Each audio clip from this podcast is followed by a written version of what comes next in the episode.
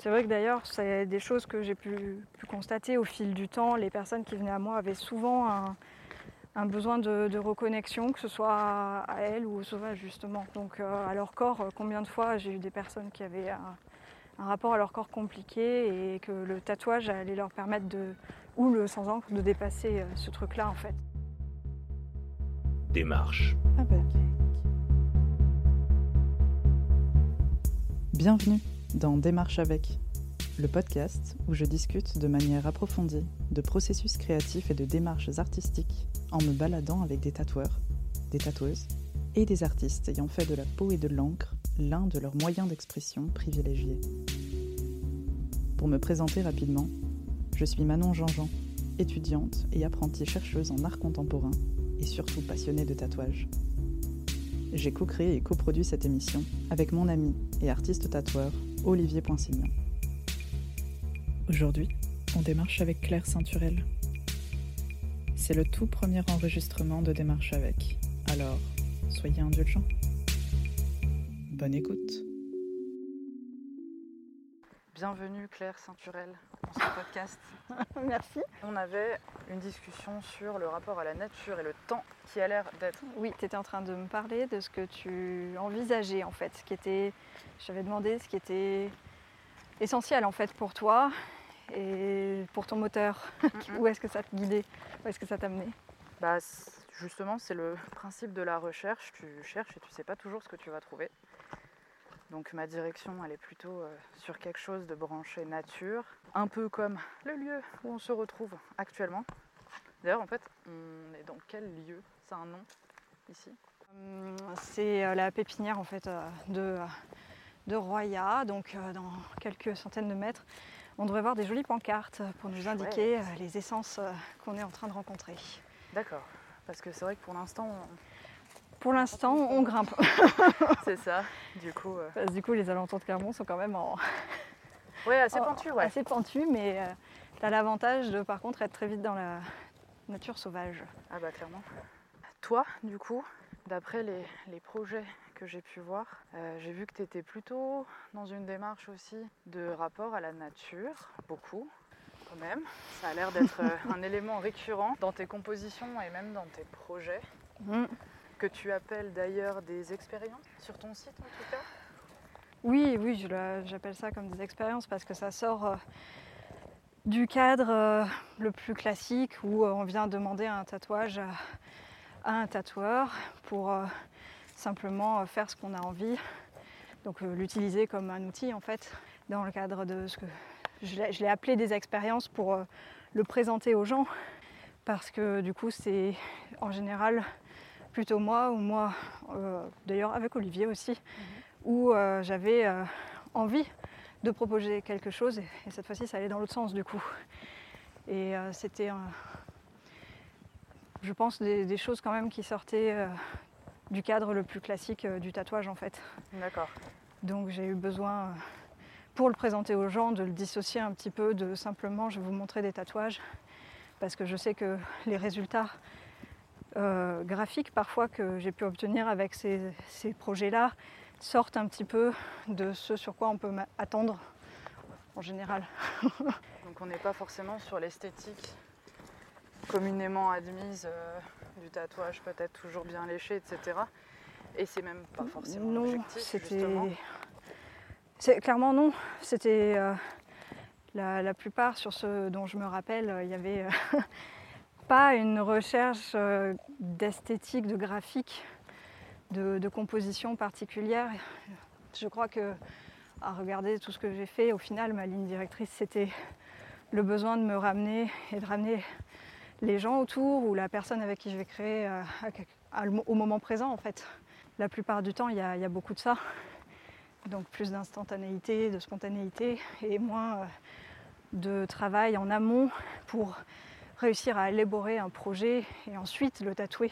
Puis pour la place de la, la nature, donc euh, j'aime pas complètement ce terme-là déjà, Ouais. parce que je pense que dans l'absolu, euh, tout est nature en fait. Mhm. Je veux dire, euh, même quelque chose qui nous paraît très loin de ce qu'on a l'habitude d'appeler nature, comme du pétrole ou du bitume, au final, c'est bien quelque chose qui, a, qui existe sur Terre en fait. Bien quelque chose de naturel. Par contre, je fais plutôt la distinction entre ce qui est sauvage et ce qui est très transformé. Parce que euh, au, final, euh, euh, l'homme a transformé énormément de choses, mais à différents degrés. Et c'est vrai que je me retrouve en général plus à l'aise dans les endroits peu transformés. Après, il y a toujours les questionnements de nature primaire ou pas, sachant que je suis pas sûre qu'il reste des forêts primaires, Et par Eh ben, exemple, encore. Il y a un ce temps-ci, enfin ce temps-ci, il y a quelques mois, euh, j'ai découvert le travail d'un anthropologue qui s'appelle, euh, si je dis pas de bêtises, Philippe Descola. Ouais.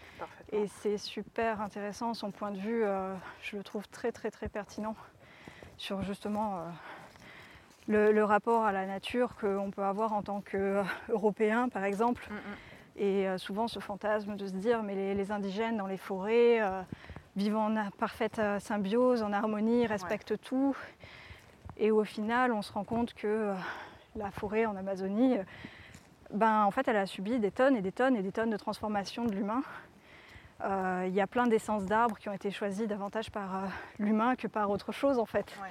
Donc euh, pour moi c'est ça, ça nous apparaît tellement peu transformé par rapport à, à nos villes que on, on imagine que c'est... Enfin ouais, il y a une sorte de fantasme je pense qui n'est pas réel en fait. Et que l'humain, euh, mais comme tout autre être euh, vivant en fait, euh, transforme un minimum l'environnement dans lequel il évolue pour pouvoir vivre. Mais qu'il y a un équilibre, selon moi, c'est, comme ça que je vois les choses, il y a un dans équilibre à. Ouais, un équilibre pour pas être dans l'excès en fait, l'excès de, de non-transformation où euh, je pense qu'on peut s'empêcher de vivre en fait Mhm. et que ça peut être mortifère, tout comme euh, l'inverse où on, on transforme tellement que ben c'est un peu ce que beaucoup de gens vivent là, on est complètement déconnecté et, et en général on en souffre. J'ai vraiment la sensation que notre environnement impacte dans notre perception euh, Ah, de ce dernier et dans le temps qu'on peut prendre justement. L'endroit que tu choisis à le pour vivre, c'est sûr. On en parlait tout à l'heure, Ouais. t'es de Paris. Ouais. À Paris, euh, je pense quand même que c'est très compliqué de réussir à vraiment être slow, à l'être complètement. Ouais. Parce que euh, bah, pour, avoir, pour apprécier euh, d'être seul, vraiment pendant des longues périodes, je vois bien la, la manière dont le rythme des autres peuvent m'impacter. Alors je vais parler que pour moi, parce que j'ai que ma propre expérience pour parler de ça. Mais tu vois, par exemple, rien que là, depuis qu'on s'est rencontrés, je, je vois que tu es quelqu'un qui marche plus vite que moi très facilement si je te laisse marcher vite. Ouais, ouais, ouais. Mais je te ralentis parce que du coup, on est collé à un câble. ce, qui, ce qui ne me dérange pas outre mesure étant donné qu'il fait actuellement très chaud. Mais du coup, voilà, ça, pour le coup, tu, la- tu le prends bien, mais euh, il y a des personnes que ça peut déranger, Mhm. des personnes que ça peut ne- agacer parce que si dans l'emploi du temps, elles voient qu'il y a quelque chose de programmé, ça va les stresser davantage. Euh, donc euh, du coup voilà, après ça dépend des gens. Moi il y en a, je les laisse, euh, ils sont contents de marcher au ralenti avec moi, puis il y en a, je leur dis non en fait je- là je suis en train d'accélérer pour toi et en fait j'ai pas envie d'accélérer. Ouais. Ça demande de prendre conscience de son rythme à soi, qui est forcément différent de celui des autres, et ensuite de voir à quel point celui des autres nous impacte, et derrière se dire est-ce qu'il nous va, est-ce qu'il nous va pas, qu'est-ce que je choisis, qu'est-ce que je fais? Et l'environnement, de façon plus large, au-delà au-delà des gens, pour moi, je pense qu'il a exactement le même effet. Et euh, ça fait partie du pourquoi j'adore être euh, avec les plantes. Les plantes sont tellement calmes, tellement lentes dans leur croissance, dans leur évolution, que euh, ça vient, pour ma part, complètement m'apaiser. Et ça ne fait pas du tout le même effet que de, de quand on est dans une ville où forcément il y a, il y a tellement d'humains, il y a tellement d'énergie qui circule dans tous les sens, il y a une frénésie, t'en manges obligatoirement.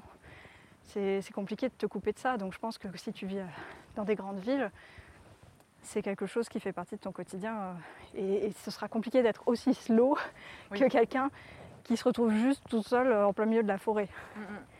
Mais euh, Mais est-ce que c'est quelque chose que tu, tu appliques dans ta pratique du tatouage ou du dessin? Euh, malgré moi, je pense que oui. Ouais. Oui, oui, parce que euh, j'ai bien vu au début quand je commençais qu'il y avait plusieurs rendez-vous dans la journée, c'est quelque chose qui m'oppresse en fait. Et euh, ça ne me satisfaisait pas parce que ça ne permettait pas de rencontrer vraiment la personne. Et à partir du moment où ben, j'ai compris que moi, ce que j'appréciais, c'était rencontrer les gens. Oui. Euh, ben, ça demande un peu de temps. C'est euh, la rencontre express. euh, tu me fais ton CV, euh, tu veux quoi comme tatouage, à quel endroit, quelle taille? Ben, je me- pour moi, elle fonctionne pas tout le temps. Et la plupart du temps, ben, quand je discute avec les gens et qu'on prend le temps de se rencontrer, je- on se rend compte que leur projet, en très peu de temps, il peut énormément évoluer. Et derrière, la demande, je ne sais pas, d'un tout petit soleil sur 7 cm, on se rend compte que la personne, elle traverse quelque chose de très puissant dans sa vie et qu'en fait, elle n'a pas envie finalement de le représenter juste par un petit soleil de 7 cm. Elle peut. euh, Mais pour ça, je pense que là, c'est ensuite le rôle de, de lui partager mon point de vue, en fait, lui partager ce que je ressens qui pourrait lui convenir ou non, lui faire des propositions pour ouvrir euh, des fenêtres, en fait, quoi, à son esprit et qu'elle puisse peut-être se donner la possibilité de, de choisir, en fait, parmi un panel de choses et pas juste. Passer euh, par cette fenêtre ou bien la porte ou bien... voilà, ou, ne- ou revenir sur et- ce qu'elle avait choisi au tout début, Ouais, ouais. mais avec plus de conscience pour, euh, pour faire prendre sa décision. Et euh, avec le temps, j'ai vu que cette manière de procéder, d'un, me ressemblait beaucoup plus, que je me sentais plus à l'aise avec ça, et que forcément, bah, ça demande beaucoup plus de temps. Donc euh, oui, du coup, j'aime prendre le temps. D'accord. Mais de ce que j'avais vu, des projets euh, que tu, dont tu parlais sur le site, ton site, Mhm. euh, il y a souvent la notion de rapport au temps Mm. qui revient, euh, que ce soit dans, bah, par exemple, un projet que tu as fait, il me semble, en collaboration avec Olivier, Tatouage Câlin, Mhm. où il y avait une question de figer un instant, Mhm. un ressenti, un moment, Ouais, Partager. Complètement. Euh, ou alors le, le tatouage. Alors je me demande si c'est pas le vibration Mhm. euh, où tu avais tatoué en deux fois, il me semble, une, euh, une femme euh, allongée sous des branches d'olivier. Ouais, ouais, ouais. Et, et nous ne parlons pas là cette fois de, de la personne d'Olivier Poinsignon. On parle bien de, de l'arbre qui fait des, des petites olives. Ah oui, ok. Voilà. Oh, J'y étais pas du tout. Pas de problème. les, les- les branches d'olivier, du coup, sous, sous les oui, branches. c'est vrai que ouais, ouais, ouais, ok. Euh, où là justement tu, était- tu travaillais la, le rapport à la nature et au temps et tu parlais de, de différents tableaux même euh, à propos du, du résultat final. Mais le, le, le processus était justement, si je ne me suis pas trompée dans, Mhm. dans ce que j'ai lu et compris, euh, le processus était celui de, de marquer au fur et à mesure du, des- du vent, de- du temps qui passe. bah, j'ai pas eu beaucoup de de choix. non, bien sûr, mais euh, habituellement, c'est pas vraiment un cadre très traditionnel pour tatouer Oui. sous les arbres. Oui, oui. Euh, et ça inclut forcément une, un rapport au temps dans le modèle en mouvement Ah bah, qui n'est pas celui d'un calque que l'on pose et Mais de que toute l'on façon, reprend. quoi. c'était justement ça que, dont j'avais pas besoin, que j'avais Ouais, ouais, ouais. j'avais plus envie. Ça, ça m'ennuyait, en tout cas à cette période-là. Ces expériences-là, elles sont, c'est les choses, je dirais, qui ont vibré le plus vrai avec euh, qui j'étais au moment où j'en avais le besoin, en fait. Mhm. Et où, euh, si j'attendais euh, gentiment que l'occasion se présente, que quelqu'un me demande d'aller tatouer des ombres de plantes, que quelqu'un me demande de sortir du cadre, en fait, euh, ça c'est bon, je commence à l'avoir bien intégré. Si j'attends, en général, la personne ne se présente pas plus que ça. Euh, Peut-être parce qu'elle ne sait même pas que c'est progressivement si, mais en fait c'est simplement ça. C'est j'ai des choses qui me traversent l'esprit, qui traversent, qui j'ai des envies. Si je les exprime pas, malheureusement, c'est quand même euh, rare d'avoir une personne en face euh, qui va, va me le demander. Même si ça peut arriver, et plus on attire des personnes qui sont créatrices, plus euh, elles comprennent qu'elles peuvent être libres avec nous, plus en général on peut être surpris aussi. Mais euh, de là à faire ça, pour l'instant, j'avais pas trop eu ce genre de proposition. D'accord, d'accord. Et euh, j'avais vraiment l'envie de. ben, c'est c'est simple, on me demandait régulièrement un tatouage avec un dessin avant et ensuite on le tatouait. Et il se trouve que moi je suis quand même ben, super à l'aise quand je suis dehors. Euh, pour moi, le tatouage, rien que pour moi, ça représentait autre chose. Enfin, j'avais les tatouages que je porte, j'ai plus envie qu'ils soient associés à un souvenir agréable, à un moment fort, que à un truc où j'ai dit à un artiste je veux ça, fais-le moi, bonjour, au revoir. Et euh, du coup, en proposant ben, pour celui des plantes d'aller tatouer directement, euh, donc on a, je, me suis déplacée jusqu'en Ardèche, dans son oliveraie en fait, dans là, son jardin d'enfance, où j'ai rencontré son père. Enfin, autant pour l'une que pour l'autre, ça a été un moment tellement plus fort que si j'avais simplement dessiné des branches d'olivier pour les reproduire sur son corps. C'est euh, après cette expérience, elle m'a, confié que euh, ben, son père avait en fait enfin changé le regard qu'il portait sur elle et le fait qu'elle se fasse tatouer. Et ça, ça n'a pas de prix en fait. Mhm. Et ça n'aurait pas eu lieu si, euh, si ça n'avait pas pris cette forme-là. Donc euh, c'était euh, euh, vraiment super chouette. Et puis après, il y a le fait où, où moi j'aime lâcher prise. Ouais. Et il y a un moment donné, en tant que tatoueuse, j'étais obligée de lâcher prise dans ce cadre-là. Parce que tu- je pouvais bien, si, si mon mental flippait, et c'est ce qu'il a fait, il a flippé, hein, me dire mais qu'est-ce que tu es en train de faire? Très honnêtement, il y a des milliers de chances que ça marche pas, que ça soit pas bien, que ce... qu'est-ce que tu fais quoi? Ben, je pouvais pas programmer ce qui allait se passer. Donc il fallait accepter qu'il allait y avoir des aléas et que en fait la- l'avenir on ne le contrôle pas, on ne le maîtrise pas à 100% et, et c'est ce que je pense qui est beau. Et c'est euh, selon moi l'essence de la vie en fait d'accepter euh, cette euh, incertitude. Et euh, c'est là qu'il y avait cette captation de, de vibration en fait D'accord. qui était pour moi euh, plus intense que euh, de juste capter un tatouage en studio après avoir fait la demande d'un dessin. Donc on est non seulement sur un, un rapport donc, au temps, mais aussi au lâcher prise, que Oui. ce soit par rapport donc au temps, mais aussi par rapport au geste, parce que c'est aussi quelque chose qui revient beaucoup Mm.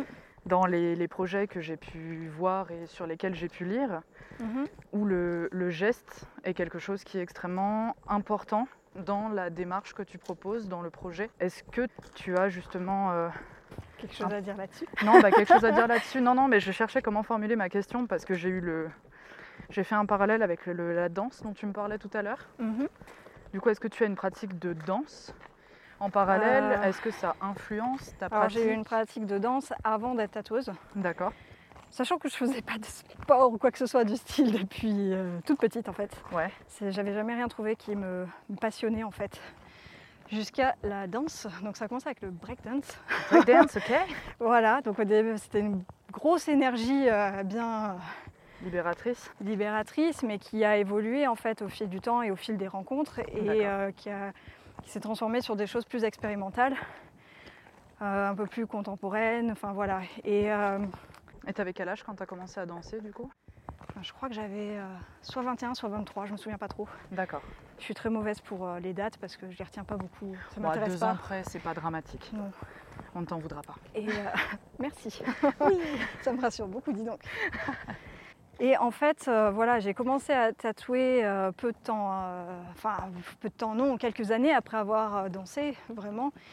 Et dans la danse, ben, j'avais déjà expérimenté le lâcher prise. Et quand tu parles de gestes, pour moi, c'est ça. C'est j'ai cette sensation-là que tu n'es jamais plus vrai, plus fort que dans l'instant quand tu te laisses bercer par dans la musique, c'est- dans la danse, c'est la musique.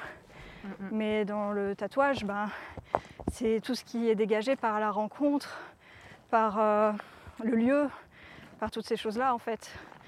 Et euh, c'est, exactement comme dans un dessin aussi. Un, un croquis, c'est souvent ton, ton premier trait et ton croquis justement qui peut... Mais c'est, une question de goût aussi hein, et de point de oui, vue, oui. mais qui pour moi a énormément de force en comparaison à quelque chose des fois qui est trop travaillé au point de devenir lisse. Ouais. Mais vraiment, c'est. hum, Bah, c'est le, le croquis comprend les accidents en général. euh, si on ne travaille pas forcément au crayon, mais directement au stylo, ou du moins quelque chose de. Mm. un marquage permanent sur le papier, Oui, oui. ça permet de, de- de conserver ses premières lignes et d'y mettre une énergie différente et de faire avec les accidents. Mais l'énergie est différente, c'est vraiment ça en Ouais, fait. ouais, ouais. Mais même euh, au crayon de papier, en fait, tu Mm, mm. n'auras jamais le même trait quand tu le fais ben, sans réfléchir et euh, quand tu euh, te mets à te dire mais est-ce qu'il est au bon endroit ou pas? Donc mm. forcément, euh, par extension au dessin, tu as le tatouage. Ouais. Mais, euh, mais du coup, oui, j'ai eu la pratique de, de le faire dans la danse avant. Et clairement, ouais, bah, au début, ça fait peur. Tu passes devant un groupe de personnes, es tout seul à danser au milieu. Après, tu fais des scènes, des trucs comme ça. Ça fait super peur. Sauf que derrière, à force de le faire, tu, ga- tu gagnes en aisance. Et les, les- les jours où tu arrives à lâcher vraiment et à juste te laisser envahir par la musique et à la traduire euh, sans savoir exactement pourquoi, comment, euh, par tes gestes, ben, je, trouve, je trouve que la sensation, elle est, elle est assez merveilleuse en fait.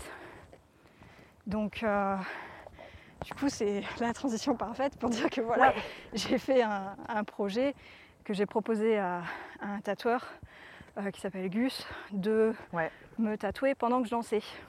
Alors, est-ce que celui-ci, c'était un- aussi une euh, vibration? Bah oui, Je me oui. rappelle plus de son intitulé. euh, Ben, c'est un piège à, à vibration. Si tu viens capter un instant, capter un lieu, capter euh, une énergie, euh, capter une rencontre, capter tout ça, et tu sais très bien que c'est qu'une captation, parce que derrière tout ça, ça va continuer d'évoluer et tu ne seras pas en train de te tatouer toute la journée euh, et tous les mois de ta vie. quoi.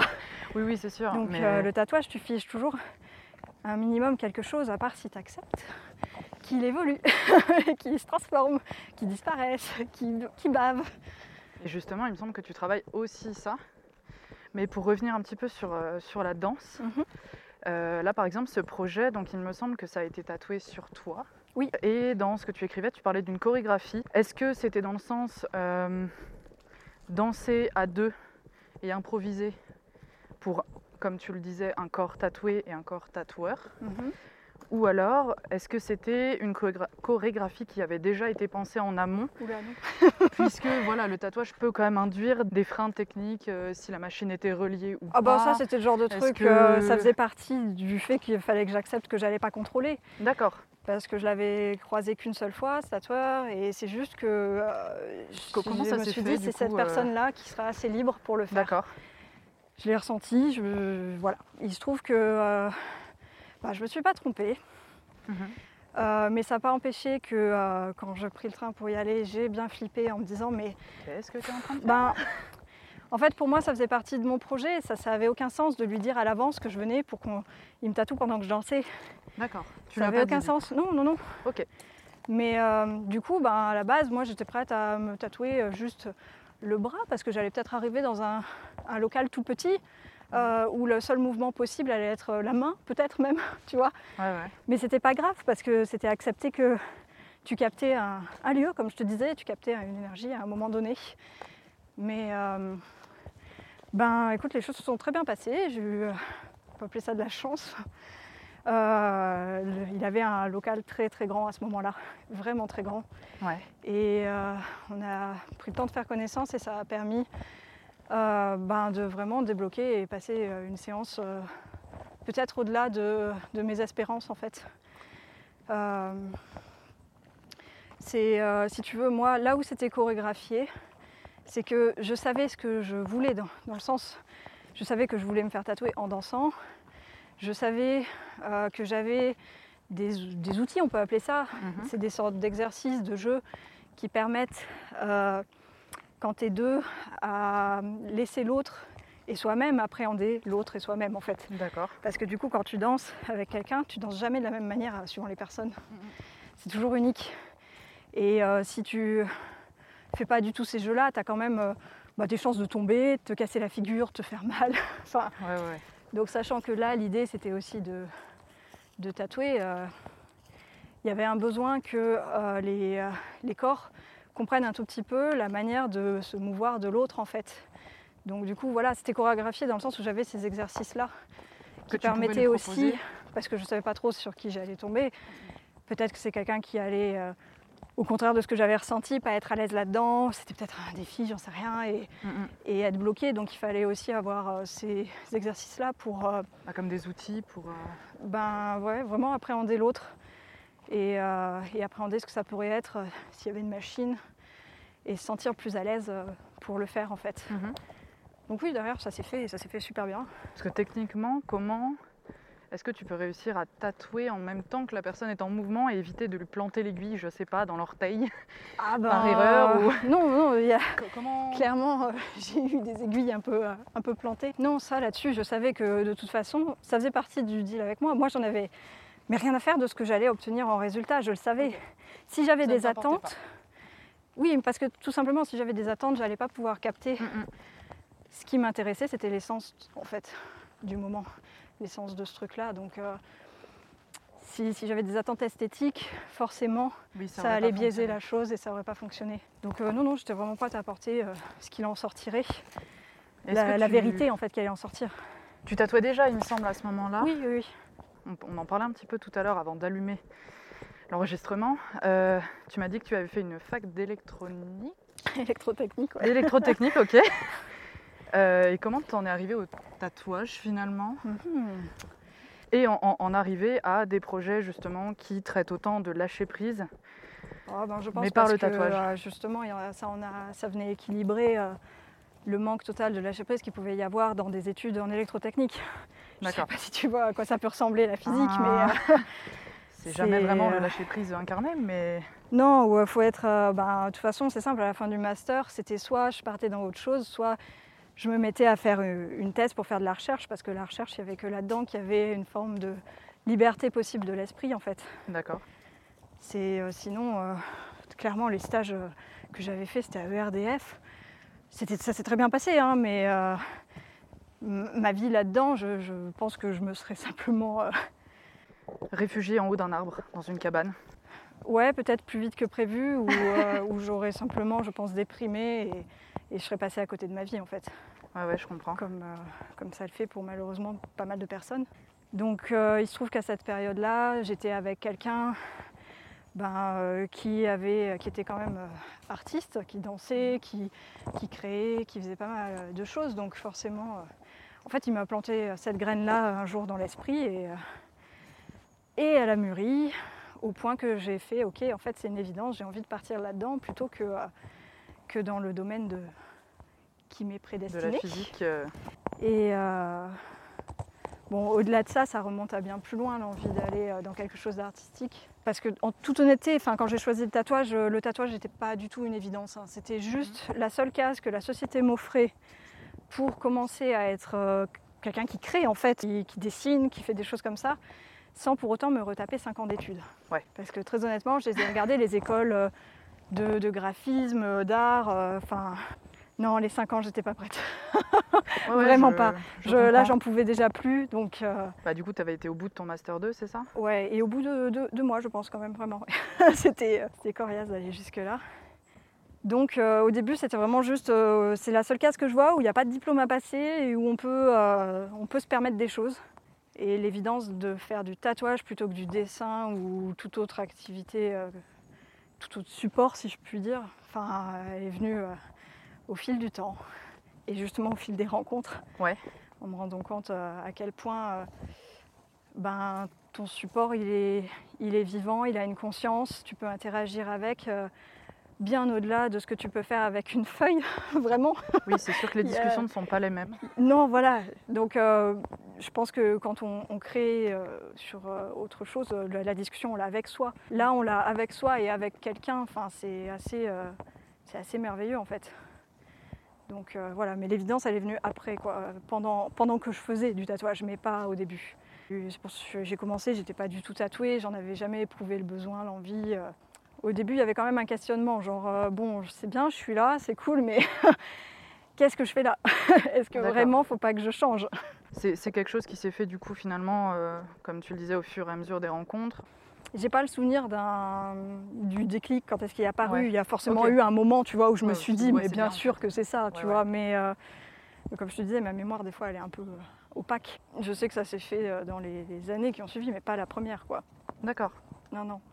Donc, euh, Parce que je me disais peut-être que euh, le, le, fait que tu interagisses avec ton support d'expression, mhm. finalement, entre autres, si ce n'est pas ton corps que tu prends comme, euh, comme support, peut-être que ça peut être un frein dans l'expression que tu souhaiterais mettre En fait, c'est presque comme une œuvre créée en binôme. euh, ou- ouais, c'est ça. Ça, ça, c'est l'autre limite à laquelle euh, je me heurte en travaillant, en laissant énormément de place à l'autre aussi. Mm, mm. Donc euh, ça, il a fallu que j'aille jusqu'au bout et que je touche euh, cette limite-là pour me dire j'ai peut-être besoin de rééquilibrer quelque chose parce que du coup, euh, au bout d'un moment, plus laisser de place pour exister, ça peut aussi, ça l'est d'ailleurs, ça l'a été là, euh, ben, pénalisant en fait. Parce que ça, si tu perds, je pense, le, plaisir de créer, c'est que tu n'es plus dans ton truc, tu n'es plus aligné avec, ce qui te va bien et ce dans quoi tu es le meilleur en fait. Mm, mm. Donc, euh, mais, mais je pense que ça, quoi qu'il arrive, tant que tu crées avec d'autres êtres humains, euh, c'est un truc obligatoire en fait, quoi. Ou alors t'es, tu respectes pas le consentement en fait, quoi. Ouais, ouais, ouais, ouais, ouais. Et euh, je vais dire là, à la- le final, c'est pas moi qui vais porter la marque toute ma vie. C'est pas moi qui vais me retrouver avec un, un souvenir peut-être que je verrai tous les matins dans le miroir, qui Mm, sera mauvais parce que le tatoueur a fait ce que lui voulait plus que ce que moi j'avais besoin. Donc euh, l'équilibre là-dessus, il n'est il est pas évident, ni pour euh, le tatoueur ni pour le tatoueur, je pense. Ouais, c'est justement quelque chose qui me, qui me torturait un peu l'esprit de savoir euh, quelles sont les différentes catégories aussi de, de- de projets parce que hum, suivant que tu proposes une démarche mais dont l'esthétique ne serait pas l'objectif principal ou bien tu proposes par exemple ce qu'on pourrait appeler des flashs. Mhm. Je crois que tu les as appelés des paysages corporels par exemple sur ton Ah site. oui, oui. Enfin, du coup, moi j'appelle ça des flashs. C'est Oui, peut-être pas oui. le bon Bah, c'est terme. que je savais pas comment les appeler autrement parce que. Ce sont des euh, réalisations mhm. qui sont déjà faites et que tu proposes pour être prises telles quelles, Ouais, ouais, ouais. j'imagine. Ben, idéalement oui, parce que là, c'est des moments où c'est sorti de moi de Ouais. façon très naturelle.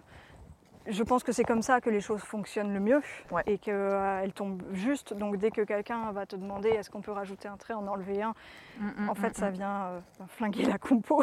Oui, oui, oui, oui. Puis ça vient Mais, flinguer la euh, fameuse énergie aussi dont tu parlais peut-être. Ben, Je- celle je que moi j'ai eue en tout cas au moment, Ouais. oui. Maintenant, euh, du coup, c'est des choses un peu distinctes, mais je pense qu'ils viennent se nou- nourrir l'une l'autre. C'est-à-dire que euh, souvent, quand j'avais des choses à proposer qui venaient que de moi, je tombais pas forcément avec, euh, avec quelqu'un qui me disait je veux ça tel quel et on le modifie pas. Mais euh, ça pouvait venir nourrir par les, les modifications que la personne avait envie d'apporter et créer quelque chose en fait qui me dépassait. D'accord. Donc euh, c'est euh, Comme tu le disais, la, la- la rencontre pouvait aussi amener des, des surprises.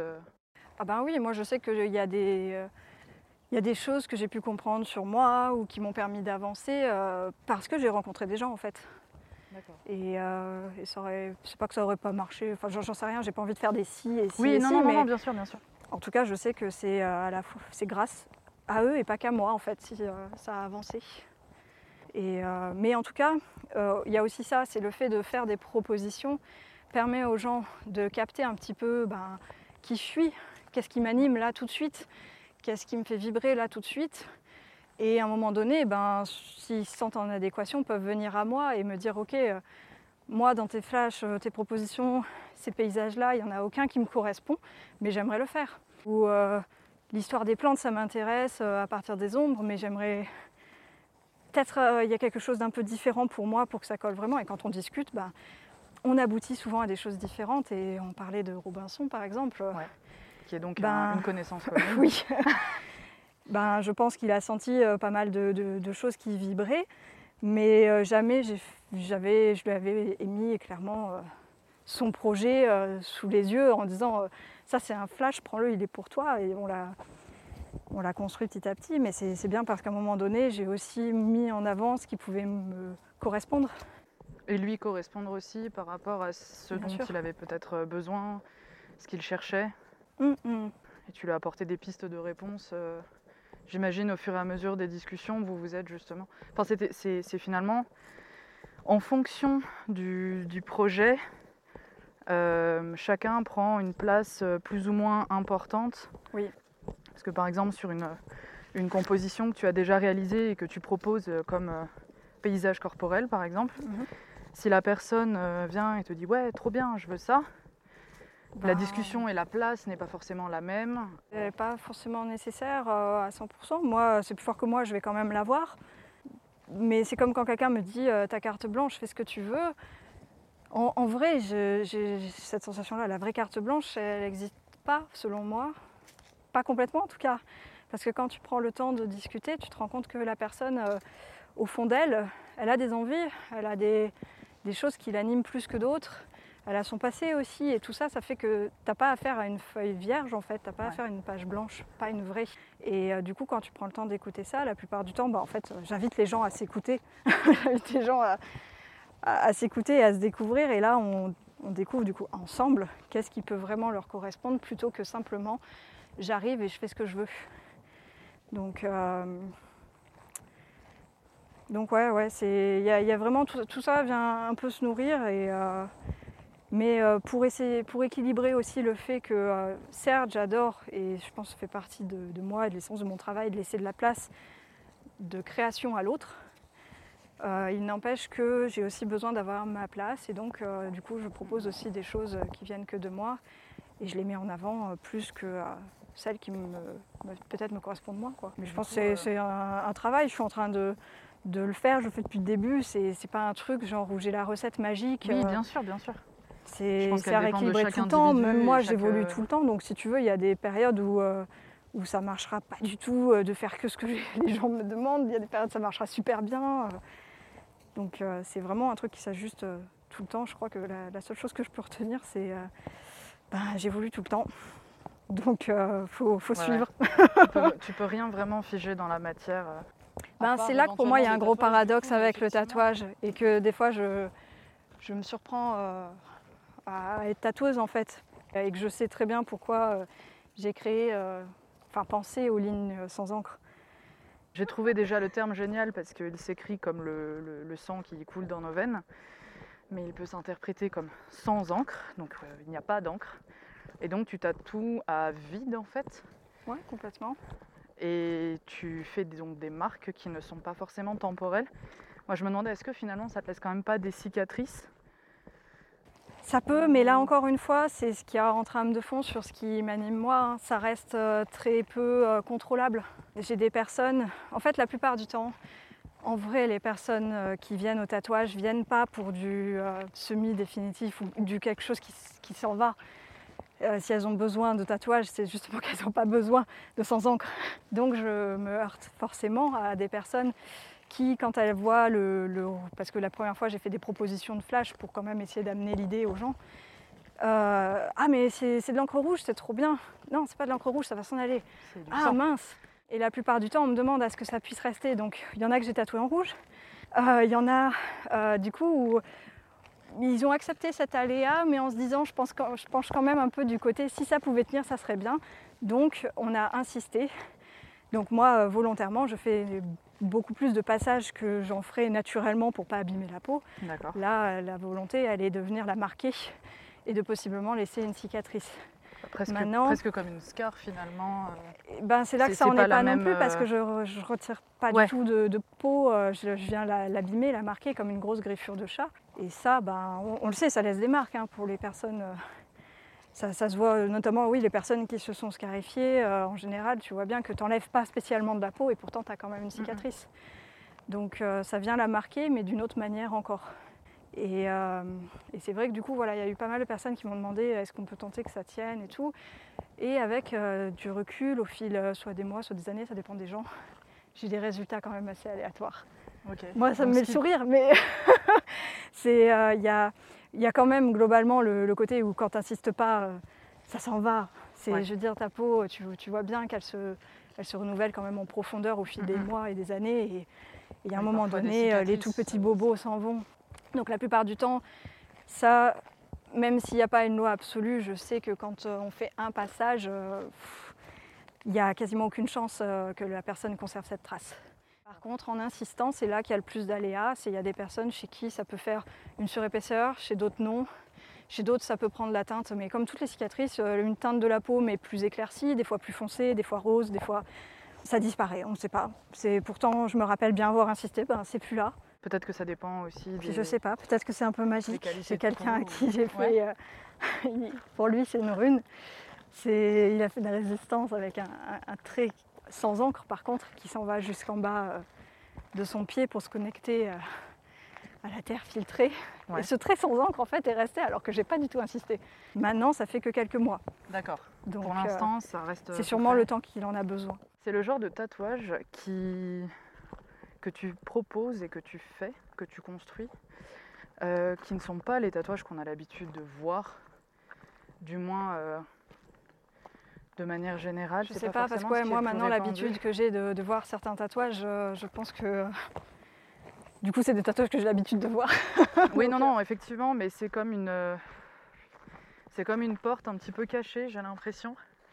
Bah, Le le, tatouage le sans encre, alors ça, ça clairement dans le sens Oui. où euh, c'est pas du tatouage déjà. La définition du tatouage c'est quand même de, de mettre des pigments quoi Sous la peau, sous ouais. la peau. Euh, mais euh, ça, m'avait fait rigoler. une des premières fois que j'avais proposé, c'était à la convention de Lille, une petite convention à Lille qui est, super cool. Et euh, je me souviens de la remarque d'une personne qui était passée, une femme, elle m'avait dit Ah, j'ai fait tout le tour, vous êtes la seule à proposer ça, il n'y a, que vous. Tu vois, comme si c'était chouette pour moi, parce que c'était comme si c'était quelque chose de normal en fait, que je venais pas proposer un truc complètement excentrique. Et c'était même surprenant du coup que les autres le fassent pas, donc je trouvais ça chouette. Mais au final, euh, il n'y a, pas- a pas grand monde qui, qui le propose apparemment. Mais est-ce que cette dame euh, est venue se faire tatouer euh, non, de mémoire, non, non, non. Euh, parce que ça a failli, mais il aurait fallu que je reste euh, un jour de plus sur l'île et je pouvais pas. Enfin bref. D'accord. Mais c'est pas grave. C'est pas grave. Ce qui m'importe le plus, c'est de me dire que dans la, dans la réflexion et le chemin des personnes qui cherchaient un tatouage, je vais leur offrir la possibilité de penser à un nouveau truc. Je vais leur avoir ouvert peut-être à certains un- autre possible qui leur correspondra peut-être plus. Parce que ben, pour ma part, il y a certains marquages, je suis très contente de ne pas les avoir faits en encre. Je serais contente d'avoir pu libérer une énergie, d'avoir pu vivre quelque chose de fort en suivant tout le processus qu'il y a à se faire tatouer, mais euh, ne pas en garder des stigmates en fait. Je pense que ça peut être, euh, enfin c'est sûr pour moi, c'est tout autant libérateur si c'est finalement quelque chose qui, qui te fait écho. Et qui n'est pas euh, forcément définitif, quoi. ben, c'est ça, moi j'ai une personne ben, qui m'est très proche, euh, qui n'a pas de tatouage et qui en fait n'en souhaite pas justement pour ça. Pour cet aspect-là où elle sait qu'elle évolue, elle sait qu'elle change, elle sait que ce qu'elle aime là tout de suite, dans 10 ans, ben, elle sera obligée de se dire euh, écoute, euh, tu l'as fait pour une raison, rappelle-toi de ça, pour se convaincre qu'elle est à l'aise avec cette marque-là. Et, euh, et du coup, ben, euh, elle a eu envie que je la marque. Et euh, vu la période qu'elle traversait, elle a choisi un mantra. Et euh, pendant toute la séance, on avait de la méditation guidée qui lui correspondait. Si tu veux, c'était une séance pour elle. Ouais, Donc ouais. elle avait choisi tout ça. Et, et je venais euh, marquer le mantra dans son dos, marquer le mantra dans son dos sur une petite sphère comme ça, d'où poussait une branche. Une petite sphère euh, Et, euh, et je- du coup, petite, sur, enfin, euh, 15 cm, 20 cm. non, comme ça, non, non, pas très 10 grande. Mais quoi. par contre, dedans, je venais le marquer, le remarquer, le re-remarquer pendant qu'elle-même Mm, y mm, pensait, parce que quelque part, ça a donné beaucoup plus de puissance à ce mantra-là, vu que elle le vivait dans son corps et c'était quelqu'un qui, euh, Oui, qui pas avait une que- déconnexion à ses sensations, une déconnexion à son corps, donc forcément ça faisait sens, mais qui en même temps n'avait pas une seconde envie de porter ça toute sa vie. Sauf que ben, ça a fait. Parce que ça lui correspondait à un moment T, c'est ce dont Et elle le avait savait d'avance, ouais. D'accord. et euh, qu'en fait elle envisage plutôt de faire plusieurs séances comme ça au fur et à mesure de sa vie et de ses, ses évolutions et ses besoins. Euh, là où quand tu te fais tatouer, ben, au bout d'un moment il te reste la possibilité d'aller voir un tatoueur qui est assez bon pour harmoniser le corps et de Mhm. faire un ensemble assez cool sur tout ton corps. Puis après, euh, une fois que tu as épuisé ça, il te reste les covers, les blast-overs, le laser. Et à un moment donné, tu commences à être une sacrée couche de, d'expérience et d'encre. ouais. au point que, euh, que, que ça va être toujours, je crois, c'est techniquement en fait plus compliqué. C'est, euh, je pensais à une story que j'ai vue de Avoid euh, il n'y a pas longtemps où il, il a partagé qu'est-ce qu'il y avait après le noir et il s'était brûlé la peau pour voir ap- après le noir qu'est-ce qu'on pouvait avoir. Donc il y avait de nouveau de la peau blanche. Parce qu'il me semble qu'on peut faire aussi des scarifications par-dessus. Ouais, ouais, bien sûr. ou, euh, Oui, il y a le blanc, enfin, il y a, il y a quand même plein de noir. possibles en vrai. hein. Mm, mm. Mais euh, je, je pense que c'est ça qui est chouette dans le, le fait que le tatouage c'est beaucoup ouvert, c'est beaucoup démocratisé. Du coup, c'est que forcément on émerge énormément de possibles. ça étend la surface des possibles littéralement. Oui, puisque aussi, oui, oui. Il y a plus de peau humaine euh, qui souhaitent. euh, Oui, qui en a envie. Voilà, oui, c'est- complètement, ouais. donc dans tous les sens. Et euh, il y a de plus en plus, euh, j'imagine, de nouvelles, euh, de nouvelles vagues de, de tatoueurs qui arrivent, de tatoueurs et tatoueuses, avec chacun leur manière d'appréhender la ouais. chose. Et, Mm. C'est un peu enfin, à l'image de, de l'histoire de l'art. hein. Tu crois qu'il n'y a plus rien Ouais. à inventer, tu, tu stagnes, tu te dis mais mince, il n'y a plus rien à faire. Et, là, que- tu sais pas comment, il y a quelqu'un qui va trouver quelque chose. Et en fait, euh, voilà, je pense à l'image de la vie. Quoi. Ça ne s'arrête ouais. pas d'évoluer. Donc euh, c'est vrai que c'est pour ça qu'au final, je ne suis pas sur-tatouée et que, euh, et que je m'en suis retrouvée à proposer euh, des lignes sans encre ou, ou un projet que j'avais proposé à Olivier et qu'on a fait. ben voilà, faire évoluer les marques, accepter que ça peut être beau, une marque qui diffuse volontairement, que encore une fois, c'est peut-être un peu trop lisse dans certaines situations de juste bien tatouer. Oui, encore une fois, il faut que le geste reste en adéquation avec euh, ce que tu, Oui, derrière, il y a ce ça que tu proposes. Et, tu euh, parlais, ce n'était pas euh, mal tatoué et que ça soit euh, pas esthétique. C'est plutôt que le fait de fuser la ligne peut être intéressant non seulement pour le message que ça peut transmettre, le geste aussi peut avoir du sens et, euh, et le résultat peut être aussi finalement intéressant. Oui, moi je sens que derrière, au- au-delà du, du geste, et euh, sur ça, c'était vraiment cet aspect-là, euh, venir questionner le besoin de, de contrôle des gens sur ce qu'ils vont Mhm. porter, le besoin de, de contrôle par extension de leur vie, de leur environnement, de tout. Je pense qu'on est dans un, un des milieux, la plupart d'entre nous, en tout cas en France, où tout est sous contrôle la plupart du temps, tout le temps, tout le temps, tout le temps. Et hum, vraiment, j'en reviens toujours à ça. hein, c'est, pour moi, c'est pas ça l'essence de, de- de la vie. C'est pas à ce moment-là qu'on en est au plus proche, en tout cas. Avoir besoin d'un tatouage, euh, ben, entre guillemets, tout propre, il n'y a pas de mal à ça. Mais je trouve ça intéressant de venir questionner aussi le fait que ça peut être peut-être tout aussi intéressant d'accepter que ta marque, tu sais pas ce qu'elle va devenir dans le temps. Et qu'en fait, ça, c'est quelque chose qui peut être très cool aussi. Bah, sachant qu'un tatouage euh, très propre, on, on en parlait avec, Il évolue euh, aussi. avec des amis qui sont aussi dans, dans le milieu du tatouage, bah, finalement, même sur la peau, même quand un tatouage est bien piqué, suivant la qualité de la peau, la manière dont on en a pris soin aussi peut-être, Ouais, qui Euh, a tatoué, comment. euh, c'est ça, voilà, ça de, de- change. de- de quelle manière, quelle encre, quelle machine, etc. Finalement, aussi léché qu'un tatouage peut paraître, il va, quoi qu'il arrive, évoluer dans le temps et c'est quelque chose qu'on maîtrise C'est absolument normal. pas. Mais Donc, c'est- pour euh, moi, c'est exactement le même euh, processus que euh, de, de lutte euh, de, contre le vieillissement du corps Mm, mm. qu'on a, euh, qui nous ont instauré en tout cas euh, au fil du temps, euh, qui, qui s'est imposé à nous. C'est on n'accepte pas qu'il y ait une ride, on n'accepte pas qu'il y ait euh, des hanches, euh, du ventre, je sais pas quoi, euh, qui peut être tout à fait naturel, des vergetures. Enfin, toutes ces choses-là, c'est super naturel en fait. Ça se produit chez quasiment tout le monde. Les marques du temps, finalement, enfin, d'autres formes de marquage. C'est ça, et donc le, le tatouage au fil du temps, c'est normal qu'il évolue, il bouge avec toi. T'es pointé du doigt aussi qu'à un moment donné, on veut un truc ultra léché, certes, mais en fait, accepte que quoi qu'il arrive, il va évoluer en fait. Aussi bien fait que, que tu veux, il va évoluer, c'est, c'est impossible autrement, sinon c'est que t'es mort. Il va continuer à évoluer par contre après, même si tu es mort. Oui aussi, Donc il Bien va, sûr. il Bon, va disparaître pas, avec toi, euh, sauf si euh, tu, le, tu le dépasses. c'est ça. Parce que c'est vrai que c'est une question que je me pose aussi. T'as euh, envie de te dépasser? Non, alors ouais, pourquoi pas en vrai. hein. Je me posais des questions par rapport aux au moyens d'exposer le tatouage. Hmm.